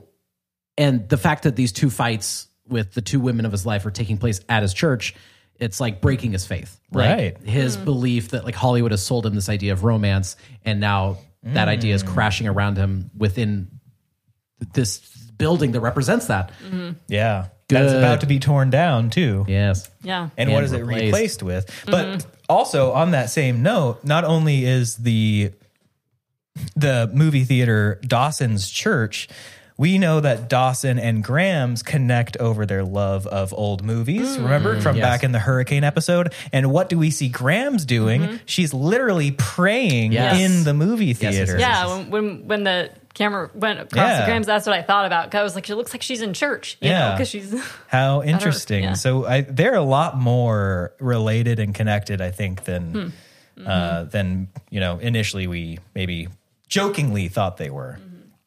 Uh, earlier i had said i wish this episode was called the kiss part two another alternate title i would call this jen's big swing uh, Oh. i cannot believe Yeah. jen just casually popping into this theater and sitting right next to them Oh man. I love that she decides to cosplay as her grandma though when she shows up. She's like wearing I mean it, she's it looks like she is genuinely dressed as Grams here. Probably pointed too she also had the, the mi- little mini twisty buns which was a, a mm. very popular hairstyle during that time i don't know if you Yes, remember that yes, so yes, yeah Um, yeah, I thought it was weird. Like I, my impression of the conversation that Dawson and Jen had was him encouraging her to not like sit around and Totally. be sad, but to get out. But I did mm-hmm. not get the impression that he was inviting her at all. no mm-hmm. Um, so I thought that was funny Yeah. that she was like, "Oh yeah, you invited me." Has anybody and had we'll go to this the ice house after happen where like you know you encounter somebody it doesn't have to necessarily be an ex but somebody that there's some weird tension with and you have a plan to go somewhere and you're like you know not inviting them but not not inviting them and then they show up has that ever happened to any of you guys it has happened to me which is why i'm asking oh my god I don't. nightmare. I don't think nothing's so. popping in my head. I don't think i'm also so. a very oblivious person so it's it it felt relatable to me in that moment as somebody who who doesn't want to alienate people or exclude people, but also has known these times where it's like circles can't really mix here, but I'm not going to be an asshole and say you can't come. And then the worst case scenario situation mm-hmm. happens and they do show up and then you're just like why the fuck are you here? Why did you think that you should show up? And they're like, well, because why wouldn't I? You didn't say not to, or, you know, Yeah. and uh, that's what I thought Jen was in, in that moment. I, I, I genuinely don't know. Does Jen know what she's doing? Is she oblivious of what she's doing, or is she doing it subconsciously? it's a pretty manipulative tactic if she does like know what she's doing But she's so hurt, which is what we find out in the lobby. She is so hurt here. And when you're hurt, you do things without even realizing them, right? There like so many things happen subconsciously that bubble up and then you're just like doing shit that you didn't intentionally think about doing. I mean, Yeah. she's not in a good mental health space. I mean, the sequence immediately following her sitting down next to them is her saying that she would kill herself. Uh, and I mean, like in the moment, it feels like not a real threat because this is the 90s and everyone's saying, I'm going to kill myself It's over very- everything. yeah. So it, not taking her too seriously, but at the same time, we do know that she's not in a good space because of Dawson and Joy, but also because of Grams. So it's like is she, she's just like losing it. She's spiraling. Yeah, definitely. I think she's just in that that having been in those moments myself when like it feels like everything is going wrong you s- you do things to see what's going to happen so that you get the feedback right so she's going there to see what dawson's response is going to be mm-hmm. dawson's response is like why are you here? She got the feedback she needed right? That's what then causes what happens in the lobby where she is like now fully she's realizing her whole world is like collapsing in on itself. It's it's also shitty too because I feel like we spent a lot of time last season talking about how Dawson is uh, was always pushing her boundaries.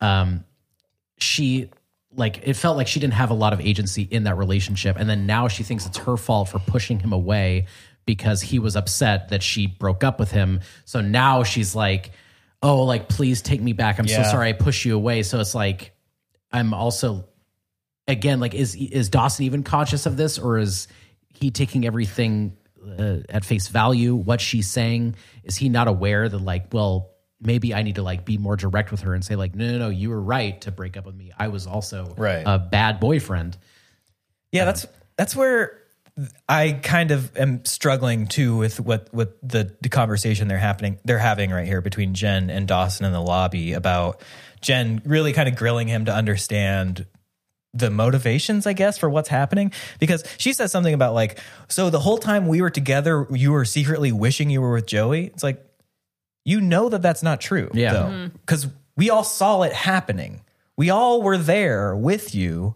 And I know when you're going through hard times, like your reality gets distorted and you remember things differently and all that stuff. Maybe that's what we're seeing. But it felt really confusing to me because it felt like what we were seeing was instead Jen twisting the scenario, the situation to make it worse for herself, which is also a relatable thing. I have done that myself. So I don't know. It's it's like so nuanced here, and I don't know how much is the writing and them really, you know, doing a good job here, and how much of it is just like us reading into what was there. and the most confusing part sorry that you, that you forgot to mention is uh, her saying jumping in reference to fucking which is Oh something I've never God. heard before Just promise me one thing: you guys aren't. You're not going to jump Joey right away. Like, okay, Are you I gonna think rob that- her? I think that flew over my head, or so- I, yeah, I don't know. yeah you were just too wrapped up in how amazing uh, her outfit probably was. Yeah, I don't know. I mean, I think yeah, I think I just feel pretty confused about what's happening with Jen. Used to. Yeah. I mean, she. I actually clipped this. Do you guys want to hear her summarize her trajectory? Yeah, on yeah, this yeah. show real quick. I think it's interesting to hear her perspective on what she's done and what her purpose is. From being the girl next door to the object of your affection to the third wheel. It's been quite a ride, Dawson. Jen, don't even think about this now. I mean, She really thinks that that's like her. Her purpose is just to be the third wheel here. That you know, like she she isn't failing the Bechdel test intentionally now to say her entire existence is just to be some furniture for Dawson's story. She f- believes the fantasy that we were fed in season one. it's yeah like you said too much nuance Yeah. I mean, it's great. I love that we don't know. Instead of just like everyone speaking exactly what they mean to each other. So Dawson goes back into the theater and the yellow flower's there. Joey's gone. Yeah. And the fact that you Friendship, yeah. So earlier mentioned, so she's mm-hmm. leaving her friendship behind. and does that mean yeah, she's leaving her friendship behind for a romantic relationship? Because later, you know, obviously we see them come around and Yeah. they're I'm just thinking, sorry, I was just thinking, you know, so Dawson goes back in, he finds the rose or the the flower, sorry, uh, conspicuously under a spotlight. I wonder, do, do you think she, so very Joey, perfectly placed yeah. on the edge of the seat. Joey's like, all right, I, I'm going to, per- like, okay, and I got to go up to Kinda the, fluffs it. the No. projection room. Hey, do you have a spotlight that we can put on my seat real quick? Because I need my date to find this. but like, wouldn't Dawson have seen Joey leave? You would have thought. Yeah. They kind of went. They they went into like a little corner Yeah, they're- area yeah, of the they were in the theater. lobby. left out the other side or Yeah. The exit, like the emergency exit. I don't know. So Dawson goes back in and he finds that, and I didn't even really think about what Jen does, but now I'm just putting it together. We later see her; she gets she's in the back of the theater, so she just goes and watches the rest of the movie by herself. It's a great movie. She was like, I gotta know how this ends. yeah, I feel like it would probably negatively impact her mental health, though, after what you've told us about. Yeah, the movie's dark. Uh, uh, the most important thing that we haven't talked about is when Michelle Williams is walking into the theater to sit next to Dawson. Yes. Uh, she is holding a bag of Skittles. Did anyone else think she was holding a carrot? Oh no! Okay. No, no, At first, second, third, and fourth glance, I was like, is that a carrot she's holding? It fooled me every single time until I saw it in bright white lettering Skittles. Um, I love the idea of somebody just in a movie theater, like, like here. drum, drum. Sorry, I just got my carrot. The other thing is uh Pacey says his fun little rhyme again. Oh, and has the whistle. Yes. And his shirt is atrocious. Yes. This weird like I Weird don't, pattern. I don't really even know how to it's like somewhat 50s. I don't know. Anyway, he, that was the most throwaway scene of the entire episode cuz literally the only mm. thing he does is go while whistling and saying the same fucking poem he said earlier and then they cut. So I mean, I guess we're seeing that he's being stood up. Cool. We think- could have done without that though, because Yeah. they later say directly, "Yeah, sorry, I stood you up." I think it's. I actually think it's important to include it because you get it right before a commercial break, so you as the audience see Pacey waiting, and then you also Right. feel like you're stood up with his story That's because you don't come back to it. You have to watch commercials. You have to get back to everything else until Mm-hmm. you finally see Pacey later. so, like in your mind, you're like, "Oh my god!" Like maybe a day has passed. Right. Like, you don't know how much time has passed since Kristy. This is up. where I wish that David Lynch or Mark Frost were writing on this show because you know that they would have made that poem have a second verse that was more specific to being stood up and what that might now mean for the day instead of just saying I want to see you naked and then kiss you maybe. and then end with "Fire Walk with Me." yeah. Somebody getting viciously murdered. I mean, with the show being Lynchian, I did realize that in the first scene when uh, Joey and Dawson are speaking to one another, Dawson does refer to their relationship as a dream. Oh. Interesting. Goop.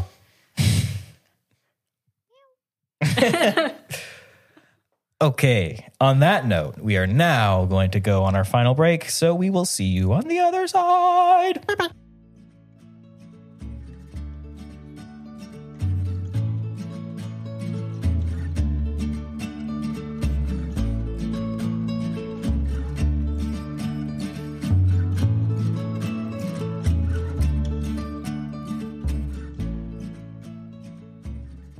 After waiting several hours, Kristy finally shows up to the park only to let Pacey know that not only does she have a boyfriend, but she came to tell Pacey that he's brave for living life to the fullest with a quote unquote heart stripe.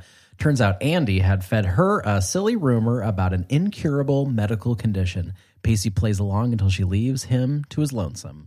Later at a grocery store, he runs into Andie and they rightfully give each other a bunch of shit for putting each other under a lot of stress. Pacey admits his defeat and laments about how his Frosted Tips persona didn't change things for him. Andie's bickering turns playful when she suggests a hair product for him that'll get him back to square one, telling him that his old look was better. Back at the Rialto, the last picture show ends and the theater empties out. Grams sees Jennifer sulking in the back and asks about Gramps. But Jen admits to feeling isolated, friendless, and alone, and Grams comforts her while telling a story about how she went to the Rialto on her first date with Gramps. Meanwhile, Gale and Mitch remind us of their B story. Gale knows about Mitch's trip to divorce court, and Mitch tells her that he doesn't know if he believes they can salvage their marriage or if divorce is the answer, tabled as a to be continued. but most importantly, Dawson finds a sad Joey down by the boardwalk and apologizes for running after Jen. She's pretty much cool with it and lets Dawson know that she chose to chi- she chose to skip on her France opportunity because she thought it would be too much of an easy way out and instead wants to fight it out in Capeside. Oh, and yeah, of course, there's also Dawson. While the tension heats up, he playfully leads her on a tour of France, aka Capeside's Boardwalk, which ends on a swing set where they kiss again. He speaks an allegory of the Rialto being rebuilt as a new, better theater, equating it to their friendship slash relationship, and they kiss a third time. Man. So okay, like I appreciate that Andie did this prank. Um, but I feel like the the like the medical piece, the heart strike piece is like an interesting choice. It's like I feel like she could have come up with like a better thing, you know, I don't know. Um, that wasn't medical related. I, I'm trying to Right. think of something Yeah. else, but it just seems like okay, it's funny that you had him like get stood up by the cheerleader, but over a weird I don't know. I don't know. Felt silly. it didn't make a lot of sense. I w- was personally relieved that it wasn't like some other 90s trope that they could have used, like some version of the R word is what he suffers from. Yes. That's what I really thought. That's immediately where I thought it was going. Me too. Yes. Um, yes. And when they twisted it and it was a medical thing, I was like, oh my God, finally. Yeah. God. Um, I, I do think that though ultimately just served the purpose of having the she's a dumb blonde joke because she was like, you know, I suffer from asthma and I always hate when people treat me different. It's like, oh, um, okay, uh, so you're stupid. Okay. I thought it was interesting though that he played along with it. He didn't make her feel stupid Oh, really about it. Like what a guy. I mean, eh, you would have thought he would be like, "Oh, well, that was a lot," you know, or something. But he Right. he just kind of thinks about it, internalizes it, and thinks, "Wow, Andie pulled that off, didn't she?" Yeah. like the you know, He's a good loser. yeah, I believe Andie to be a perfect character. Yeah. So, um, kind of like Christ. And I, I think there's uh, maybe it was a two for one for her. She was like, I can make Kristy looked like even more of an idiot for falling for something this stupid. Mm-hmm. And she was just like that confident about it. And I can screw over Pacey. yeah. Oh, did you anyone notice that Kristy's holding a piece of paper? Yes. In this, and then when like for most of the scene when she's sitting there next to Pacey, and then when she when gets up to go back to you know her boyfriend, it's not in her hand. So I wonder. I was kind of wondering if it was like lines. Yeah. You know, like a few hmm. lines that she had to mm-hmm. remember or So this is where I want to talk. You were talking about the, how they probably, you know, had to just had get one take of everything in season one. I think you're totally right. They had way more time to explore things in season two, and this scene specifically is an artifact of that. Because I bet you they were trying multiple different reasons for why Pacey got the sympathy date. And the oh, heart stripe was just one version of it. And she had to have the thing in her hand to remind her of what the changed line may be. Or they were just trying a different line, alternate line take. But because she doesn't have the paper in her hand in the establishing shot of her walking up, and she doesn't have the paper in her hand in the estab- and her leaving mm-hmm. the shot. But for a couple shots, she has it in her hand when she's talking to Pacey, and she's not even doing much to hide it. Almost like it was just like a test take, you know, to like see the blocking Yeah. or something like that. Which maybe it was just a blocking take, mm-hmm. but it was just really interesting. And it's important to remember too with shows like this, it's you're not just going to have like one version of a screenplay and then it's done for each episode. It's like they're really writing this on the fly, and sometimes it'll be like you'll come to the that day for shooting, and they'll be like, okay, great, uh, actors, they changed the script, so this is your new lines for the day, Right. So they probably did do that. That's Just good, changed the lines, reading, yeah. It was cool. Mal Mal pointed it out. Yeah, my initial thought was like, oh, Andie told her that he's gay and needs a, a beard, and so she's gonna like agree to be his like fake girlfriend. Well, and after all of the gay, the the brother Dougie's secretly gay stuff, that would be right at home in this fucking show. Yeah.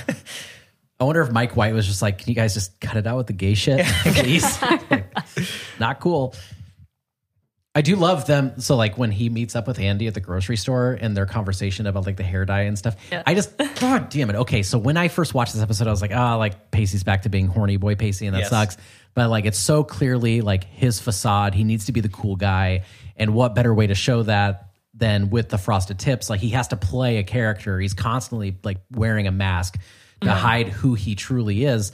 And I thought it was so great when he picks up the peroxide and Andie specifically says like, no, that'll like just turn all your hair, you know, like white. Like you need mm-hmm. uh, this. This will go back to who you really are. And it's like, oh, like the the thing that he picks up is to make him the opposite of who he is, mm-hmm. and she's the one saying like, no, you need to be yourself, mm. and that feels so good. Nice. That's Yeah. awesome. That's a that's such a good reading because I didn't catch that at all.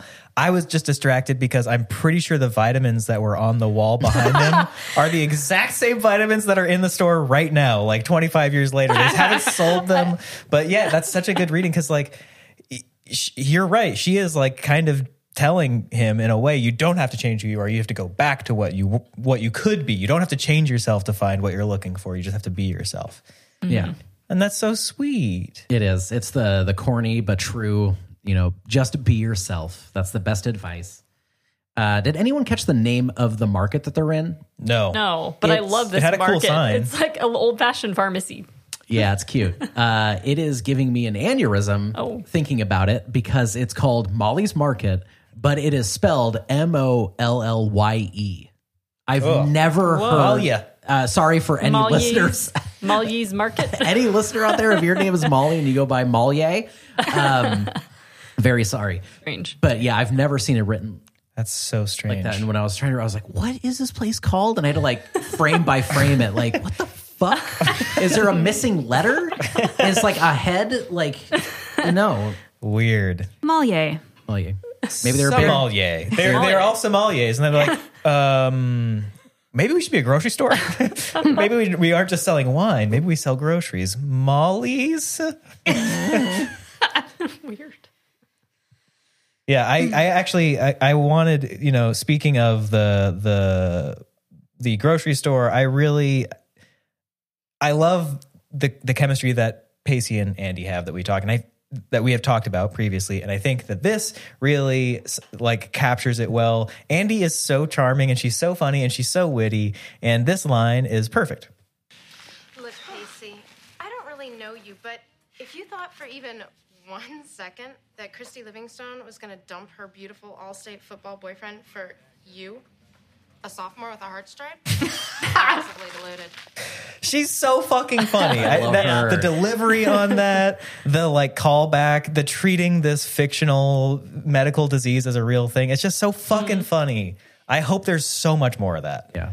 Um, from my memory, I think she sticks around for a while. Um, but you know, I don't remember the show very well. You know, like I've said, I watched bits and pieces as a kid. Um, but I have a memory of not liking her, and I don't know why. And I'm curious to see like what happens, and if there was a reason I didn't like her, or I don't know. I don't know. Um, we'll see.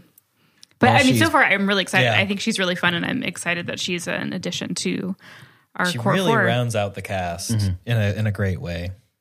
Uh, she's perfect, so I'm scared. Don't like hearing that. Did anybody catch, you know, back at the Rialto when when Grams leaves, she sees Jennifer. Jennifer, you're wearing my outfit. um, and anyway, they're talking, and this is where Jen's like, "Did you find some? You're gonna go find some action now, or you know, whatever stupid shit she says." But but Grams says this, and uh, it just made me raise my eyebrows just just a little bit. See, I didn't come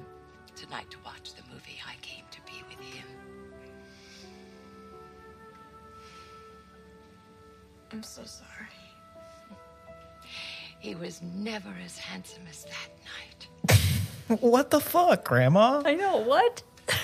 He was. He never looked good again. He was an old, ugly old fucking trout. After as soon as we left, he looked damn good that night. But god damn, he's fucking ugly. Yeah, weird way to put it. Yeah, very weird. Why not just say like love at first sight or something? Yeah.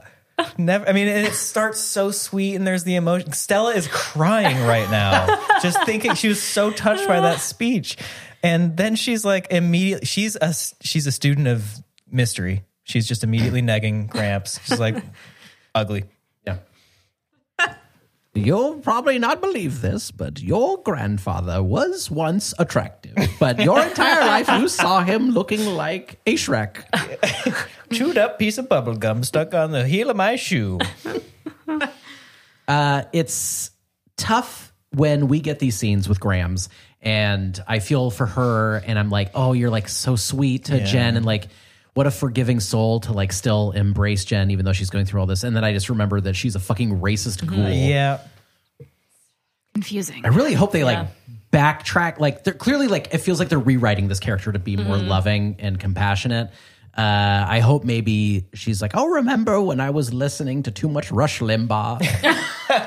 Maybe the closing of the Rialto also represents a new beginning for Grams. She's gonna get really into like rollerblading. Yeah, I found out about Heelys. Have you seen these things? Watch me go. I can grind the whole boardwalk from our house to the Rialto. I love Grams. I hate Grams, but No, it's so like I feel like she's such a fun character, and then I always forget. yeah. Oh, yeah. That's what the show wants you to do. They want us to forget, but Cody, he hashtag never forgets. Exactly, 9 11. Uh, this, I mean, we do like complicated characters, folks. We love it when a character, you hate them, you love them, you know, what are they all about? But um, being a racist school isn't cool and kind of fucking unforgivable. Uh, so, yeah, come on. Let's put that on a t-shirt. Being a racist ghoul isn't cool. and, then, and then Cody with two thumbs up. It's just got to be Graham's Graham, face. yeah. her folding laundry. uh, I want to talk about Mitch and Gale for a little bit. Uh, so when Gale is trying to Yeah. accost Mitch about their relationship, you know what's going on. Uh, did anyone else think Mitch was reading Harry Potter? I, I, I mean, like being a kid of the '90s, like Yeah. uh, I'll forever associate every book that has that binding to it looking like a Harry Potter. I just love the idea of Mitch being like, "Oh, I wonder if I'd be a Hufflepuff. Gale, hold on. They're in Diagon Alley right now. Harry's about to get his fucking wand. Next, I mean, it's 98. I feel like that's the year, Yeah. like, it was published in 97, came to the States in 98, I think. he's got those glasses on too, and he mm-hmm. just looks like he could be a professor at Hogwarts. why is Gale confused about why Mitch might want a divorce here? Is Just anybody having a thought? Is it I- maybe just because they've been working on it? Yeah, I think it. It seems like it just came out of nowhere. Like Like he I- hasn't talked been talking to her, yeah, Sure. about anything. But then suddenly, Right. Suddenly Yeah. he's like going to a divorce lawyer. It really feels like the scenes that we do see of them, those are the only times that they're actually communicating. Like, Yeah. because they never talk about their relationship. It's just like what we see is all there is. Ev- All the other time is spent that them are they're separate. Um, so maybe that is why they're both so confused about these things because they don't actually communicate at all. He spends all day like looking for distressed fishing nets to put in his future concept restaurant. He's not reading Harry Potter. Yeah. He is looking for things to aesthetic up the kelp. um, I don't know if you caught this um, recording, James, but um, when Gale basically gives him the two options, and she's like, "Do either of these sound uh, pleasant to you?" And he's like, "Yeah, both, Yeah. but, not, but not sure which one." yeah. That made me laugh. I thought that was a very well written like it, it was a good it made it got there were th- I had three laughs on my laugh track this week and that was one of them when he delivered that line because I you know yeah I don't know which one I want to do right now and I just I want them to get a divorce I'm sorry You do? yeah, Yeah. I don't see them well, I guess you're right, Cody, because we don't see them communicate. This is the only time we see them talk, and they're never actually talking about things. They're just talking around things, and or they're just like super hot and heavy. So it just feels like they don't actually have a relationship. Yeah, they're. But I mean, I can't Yeah. tell if these characters are extremely shallow, like mm-hmm. in the in the way that they're written, or if they're just shallow people. It's like all they do is fuck, and then they argue, and then it's like, oh, they're cheat or she's cheating on him, but we never really found out why because she didn't really give a reason, and now mm-hmm. they're, they like don't even know if they should have a divorce. It's like, well, maybe yeah, maybe you should because you're not. And they did a really good job of making her look, I mean, like a complicated character, but like a bad, impulsive character in that whole assassination of her with Joey, like mm-hmm. talk, you know, in season one. So it, I just have a hard time feeling invested in them as a couple. But now I feel like they're becoming more of like actual flesh and blood characters than they were in season one. So I feel like they got they got I feel like they received more substantial screen time in this episode than they would in something Definitely. from previous episodes. Uh, this I don't know. There, it, maybe it's just because the writing is better, but I felt like oh, these are real people now, and we're gonna like follow this trajectory a little more than what we've been given. So I'm excited to see like where this goes because now we know there's now the writers, everyone who's behind the camera knows like oh we we're renewed, like we can Right. really build on this forever. So And I Yeah. guess to that point, you know, what I was saying is all we know about them is their sex lives. This season, their first scene is actually Mitch rebuffing her and turning down sex. No, it, we can't just have a sexual relationship anymore. We need to work this out. I or I need to divorce you. But obviously, they're going to work it out. I don't think that they're actually going to get a divorce. But so yeah, I mean, I guess we're seeing that there actually are they are going to show us a different side of their relationship. Can't wait. Does anybody did anybody see the figurine that's on the like behind Mitch? He's sitting there. Is it a looks, Voldemort? It looks like Lara Croft Tomb Raider. it's, it, I don't know what it was. It, it- hmm. but Interesting. It was just like a weird little statue on on a on the shelf behind him. It's out of focus. It's hard to see, hmm. but it felt like an Easter egg type thing. You know that like people. Yeah. Are, anyway, Maybe it was Lara Croft. it must. When have did the been. first Tomb Raider come out? Good question. Got to be like 98. Yeah, I mean, it was. Maybe Mitch is just like a big Tomb Raider fan. Well, here we are, guys. Have a little faith in me. Oh boy. Have a little faith. in me. Uh, don't want to admit it again, but I was charmed by Dawson talking about Capeside be in France. What? I don't know what's wrong with me. Wow. Did my heart grow three times the size over this break? I don't know, but I, I thought it was cute that he was doing that. It was cute. I gotta say, it was cute. Did did it work on me? No, I thought it was gross. But I'm so happy that it worked for you. I mean, I don't. Uh, I mean, like, I still think it's disgusting that she's giving up France uh, for these very vague reasons that we should get into. But also, she's like, and also because of you. And so his reaction to that is like, "I'll bring France to you." Um, Yeah.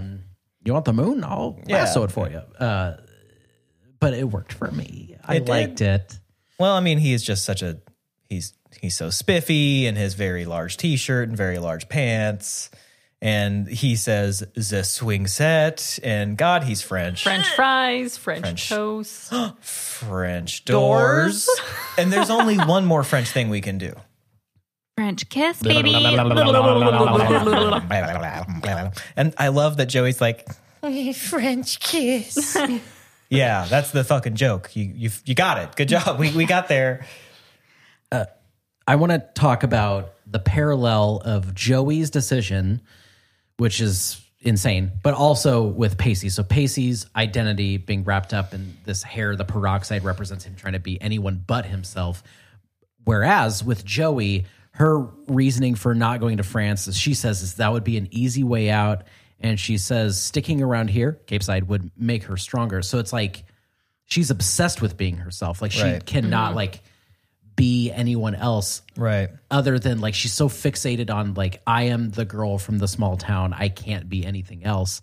Um, and it's hard for her to even imagine like a world where anything would be different. And she has to like prove herself in a weird way, whereas Pacey would do absolutely anything other than being himself. She also says, "I don't, I don't understand why they have to change something if it already works." Yeah. in that scene. So that's kind of what she's saying there. It ain't broke, don't fix Yeah. it. I wish all these characters had that accent. but I do like that parallel. I love that we have two characters in the show one that hates who they are and one that is obsessed with not being able to be anyone else but themselves. Mm-hmm. It is rich. She's Joey is unipo- unapologetically herself. Unapologetic. You replace the A with an uppercase I, you know, because it's about me. You guys just don't get it. So this is the biggest mistake of her life, right? Yeah, Well, Yeah. biggest, yeah. Yeah, I yeah, I mean, it has to be. I would absolutely choose to go to France. I do kind of understand like that uh mentality of like it is kind of like running away from her problems and Yeah. in some sense by just going away. Um and I, I like her thinking of like staying here will make me stronger to like face the things that I need to face. Um but it is very disappointing. Um, and I wonder, like, obviously we see her confront her feelings for Dawson, but is she gonna confront the more, I think, complicated issue of her daddy, daddy problems? Yeah. Yeah, they didn't talk Strangely about that absent. All Yeah. this episode. Because I feel like that was a very big Yeah. thing leading up to her deciding about France, and then it wasn't really touched on. I will never ever get over that scene in the finale where her dad was like, "By the way, Dawson loves you." Oh man. so awesome. That'll that'll be the high point of this entire series for me, bro. I, you know, Stella, you saying you definitely would have chosen to go to France. I don't think I would have. I think I would have chosen, like Joey did, to stay and not go because going is really scary. Mm-hmm. And especially, I think Joey wants more than anything to feel like secure and safe. That's what she's always wanted. That's like probably the only thing she wants. She doesn't get it. And I think the second that she gets some semblance of that from Dawson, she's no longer willing to risk, you know, the unknown for that feeling. Um cuz yeah, I mean, I think she's obviously a very brave and like strong character who's clearly capable of doing it, but I think the moment she gets that, that's the second it all changes for her. And yeah, I don't know. I, but I don't think I would have done that either. I think that I would have been like, hell no, I'm not going to go spend a however long over there. You know, I just met this cool girl named, uh, what would be the equivalent of Dawson? What's it? Hmm. Say it. Donna. I just met this cool girl named Donna. She's really into paper mache.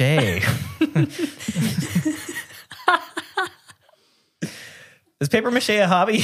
could you could you just do You that? can for absolutely, yeah. Okay, cool. Oh, do you guys want to do paper mache later? Sounds cool. Uh, I do remember my sister making a paper mache mask in the 90s. So maybe I think that was big in the 90s. paper mache in the 90s. It was yeah. Yeah, I know Can't I have did one it without for the other. school, but I don't. I just don't know anybody that's like for fun at home, like dipping I newspaper. did paper mache and- for fun in the nineties. Okay, that explains a lot. Uh, have a, a little faith in me. Fucking rules. I love that we closed out this episode with that song. Mm-hmm. I love that it ended with that spoken word section that was like, "Come here, darling." Because for a second I was like, "What? Who's? Did a character just speak?" That was Dawson. That was Yeah. Dawson. He was talking Come to here, Joey. darling. Come here, darling. Yeah, it's the best song I've ever heard in my life. And then the episode ends. I immediately wanted to watch the next episode. yeah. I have never Yeah. felt uh like a feeling like that before where I just wanted to go. Like I was ready to go. I haven't haven't gone yet. But Oh, you haven't yet? No, I haven't gone. I've been waiting to pee since watching that episode. but, but yeah, I mean eh, like I'm so ready to get into this episode after that. I I rarely have I felt that feeling with an episode with the first episode where it both delivered on like introducing what I am expecting from the rest of the season with while also being satisfying and making me want to get into that next act. What are we going to see next? I'm so excited. So excited. Just can't hide it. You into our ratings? Yeah, wow. Holy shit. I actually forgot about our ratings for a moment. Oh my god. How do we do it? One, one to five? 1 to 5 on a scale of 1 to 5 creeks. Cody, do you want to start? Yeah, sure. I will give this four out of five creeks. Uh, this is starting to feel like a real show to me. Uh, Yeah. You know, besides the fact that Jen is just treading water, uh, everyone else feels like there's like some progress or push to their characters. Will Dawson and Joey last? Will Pacey learn to be his true self? Will Mitch and Gale get a divorce? It's exciting. Uh, plus, like I said, this is like a massive jump in production. Like I actually feel like I'm watching a real TV show instead of a bunch of people gluing uh, out of order scenes together and just like wishing for the best. So yeah, I thought this was like a really strong first episode of season two. I'm uh, gonna give it a four as well. Yeah, enjoyed it. Um, excited to see some new characters, and you know everyone's story is progressing. So yeah, I don't know, pretty simple, but Yeah, I think I'll give it a four. I'm on the fence about doing a tiny bit lower, but um yeah, overall I thought it was a very strong start to season two. It did definitely leave me wanting more. I'm very excited to keep going. Yeah, I think the like I said at the beginning, I just didn't love or you know, I, like I feel like myself I could get very tired of the Dawson Joey relationship very quickly. Um and bummed about Jen. but I am like I I do think it, it is kind of lining up you know a lot of interpersonal conflicts for her and I think that will be an interesting storyline. I, I feel like she's going to do a lot of self-discovery is my hope and my prediction. So that should be interesting, but as of now it feels pretty not great. Well, I'm sensing a theme here, um, and I'm going to break that theme because I'm going to give this episode a two. No, you're not. For four. because, yeah, I know. I had you the first half. Um, you, you gave Hurricane like a three. uh, yeah. Um, mostly, th- I thought this episode was great, fantastic. I really enjoyed it. I did watch this episode a few too many times though because uh, my last my last watch. Uh, that I had to do when pulling the audio clips, I wanted it to be over so bad. Um, God damn, I was so ready for the episode to be done. That said, though, it, like we've already talked about, like we've gone on at length, this season so far is really bringing a lot um, to the table, and I'm really excited to go forward um, with this. And yeah, I mean, obviously everybody's a clone, so um, yeah, can't go wrong. Hell yeah. Four. That brings us to our recommendations. I went last, so I'll go first. Isn't that the order we started last time? No idea. Go for it. Who knows? Um, okay, great. So I'm gonna I'll, I'm gonna break another tradition here, folks. Not No King Giz? Not No King Giz? Giz. I'm I'm not gonna recommend King Gizzard. Yeah, I hate those guys. What? Yeah, actually, you know what? He what? doesn't mean it. I'm gonna let you all in on a big secret. I've never listened to King Gizzard. I don't know a first. I don't know a song. I think. Uh, You're just really into like Wikipedia. imagine imagine all the people that was a king gizzard song right now um no yeah uh i'm gonna recommend a a it's a, an ep but it's very interesting it's very different than probably anything i've i've recommend recommended previously um it's by an artist called Bullant that's spelled b-u-l-l-a-n-t um and the album is rove um and it is uh like a deep house album. Really, really good. Um, just two tracks. You're, I mean, you can't go wrong with them. They are definitely going to make you want to dance, and uh, you will be aroused, uh, as Dawson Creek, as Dawson Creek once said. That's his name, right? Yeah, Bullant, uh, great guy. His name is Joey Walker, and he is also the guitar player for King Gizzard and the Lizard Wizard. There it is. Bow, bow, bow, bow. Got you again. uh, so it's uh, all coming back in the end. But yeah, Bullant, go check it out. Rove, great album, really good. And then I'm gonna throw in another recommendation here. Shadow recommendation. It's for a album that is soon to be released by the artist Heavy Moss. Um, they haven't released a date yet. I know it's coming the week that we are recording, so it's coming soon. Um, but just check out Heavy Moss on Instagram. It's from the bass player from King Gizzard, and it's very nice, chill music. You'll enjoy it. I'll go next. So my recommendation is the TV show Dead to Me. Uh, you can watch it on Netflix. The third season came out this last November, the third and final season. Um, great show, stars Christina Applegate and fellow freak, not from Dawson's, but Freaks and Geeks, are namesake. Oh, yes, okay. uh, Linda Cardellini. Ah, yes. Um, it is a dark comedy that um, is about like these two women becoming friends um, over uh, experiencing grief in different ways. Um, but there's also kind of like a mystery element to it. Um, and it, it kind of goes in like a, a little different direction than you anticipate. Um, but it's really, really funny and a really heartfelt uh, friendship that blossoms. And it's pretty emotional. The, the third season was hard and I cried a lot, but Wow. um, it's a beautiful story and I love it very much. I've heard a lot of good things about this show. It's so good. Like a lot of my coworkers in previous jobs have, or my my most recent job have talked about this show, and I don't know how to take most people's recommendations, so I often don't follow up on them. But hearing you recommend it as well makes me think maybe I should. Yeah, definitely recommend. I feel like it's a really unique story about friendship.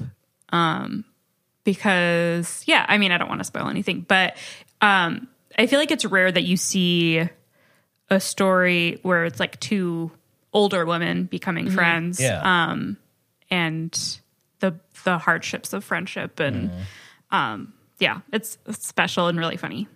I love Linda Cardellini. So They're both so I didn't good. know she was in it. That's awesome. My turn. I am going to recommend a series on Netflix called Cunk on Earth. Oh yes. I don't know if anyone's heard of this one. Uh, it's a mockumentary series in which Philomena Cunk, a fake journalist played by British comedian Diane Morgan, visits historical sites and chats with ac- academics about humanity's progress. um, she is hilarious and she never breaks character. it's great. It's It is so it's very- fucking it's funny. So funny. It's so fun to see her interact with like serious academics and have them kind of play along. So is it like Ali G show or like any Sacha Baron Yes, Cohen thing? yes, yeah. So yeah. like, they, Yeah, do they yeah. know that she's a character? I think they do.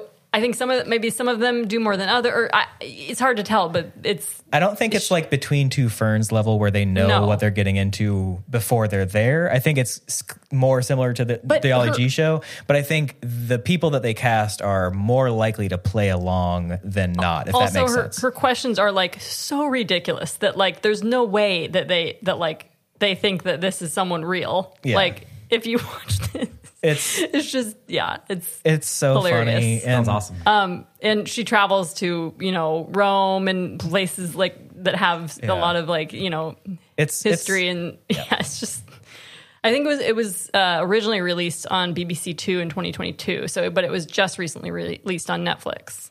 How many episodes is it again? It's like Five or something. or five. Yeah. It's, so it's short and Yeah. it's really funny and it's kind of like one part travel show and one Yeah. part comedy, you know, because they're she's going to like cool destinations that you want to go. And then she's also interviewing these people and being like, So why can't any of these people in these pictures turn their head to the left? Yeah. Why are they all only looking right? You know, like you know, things like that. It's just like But then she also, yeah, like um, a lot of it is just her talking to the camera about where she is and Making up making bullshit. up stuff. It's so fucking it's so funny. funny. I love a bullshitter. So Yeah. that yeah, sounds great. She's great. She's great. great. yeah. Uh, my recommendation is the 1969 Japanese experimental new wave movie Funeral Parade of Roses, written and directed by, excuse my pronunciation, uh, Toshio Matsumoto. It's this uh, wildly transgressive for its time avant garde movie that follows the lives of several trans women who are a part of an underground queer scene in Tokyo.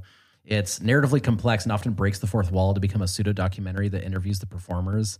It challenges cinematic language and structure and is wildly ahead of its time in regards to queer representation, as well as its own style that's like reminiscent of Varda or like John Waters, Lynch, Abbas Kiarostami, and more.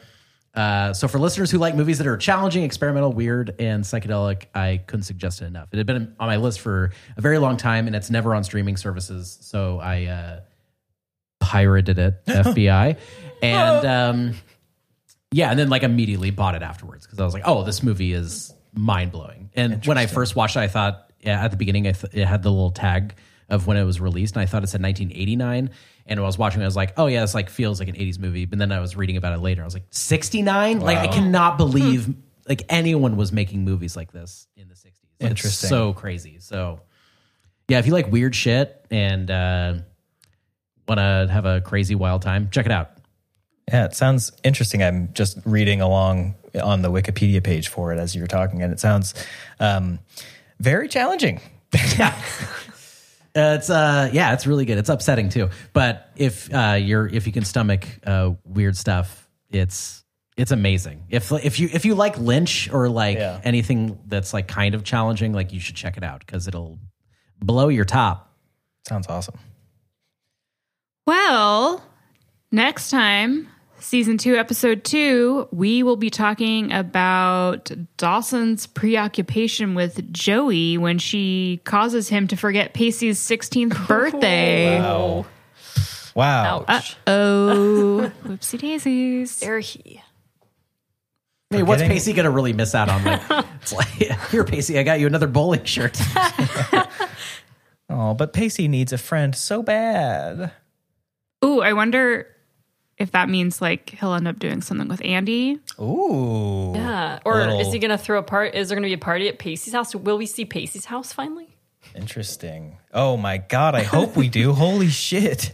But I bet not because his family hates him. Yeah, that's true. It's going to be at the dump. His family's like, "Yeah, we organized a party for you. Just show up here." And it's just a it's just a, the, the town dump. Oh, I will speculate Casey. laser tag. Ooh. Yeah. Oh my god. Very 90s. Ah, love laser tag. All right. Well, um, thank you all so much for listening. Um, if you've enjoyed this episode, go ahead and subscribe to our show in whatever pod player you're listening to us in. Share it with your friends. Uh, slap the wall and scream our podcast title. Just get creative with how you market us. I don't care. But anyway, join us each week as we continue to set sail through Dawson's Creek one episode at a time. If you want more of our Freaks and Creeks content, go ahead and visit our website, freaksandcreeks.com. You can find us on Instagram at Freaks and Creeks Pod, or you can write to us at show at freaksandcreeks.com. Until next time, bye bye. I love you.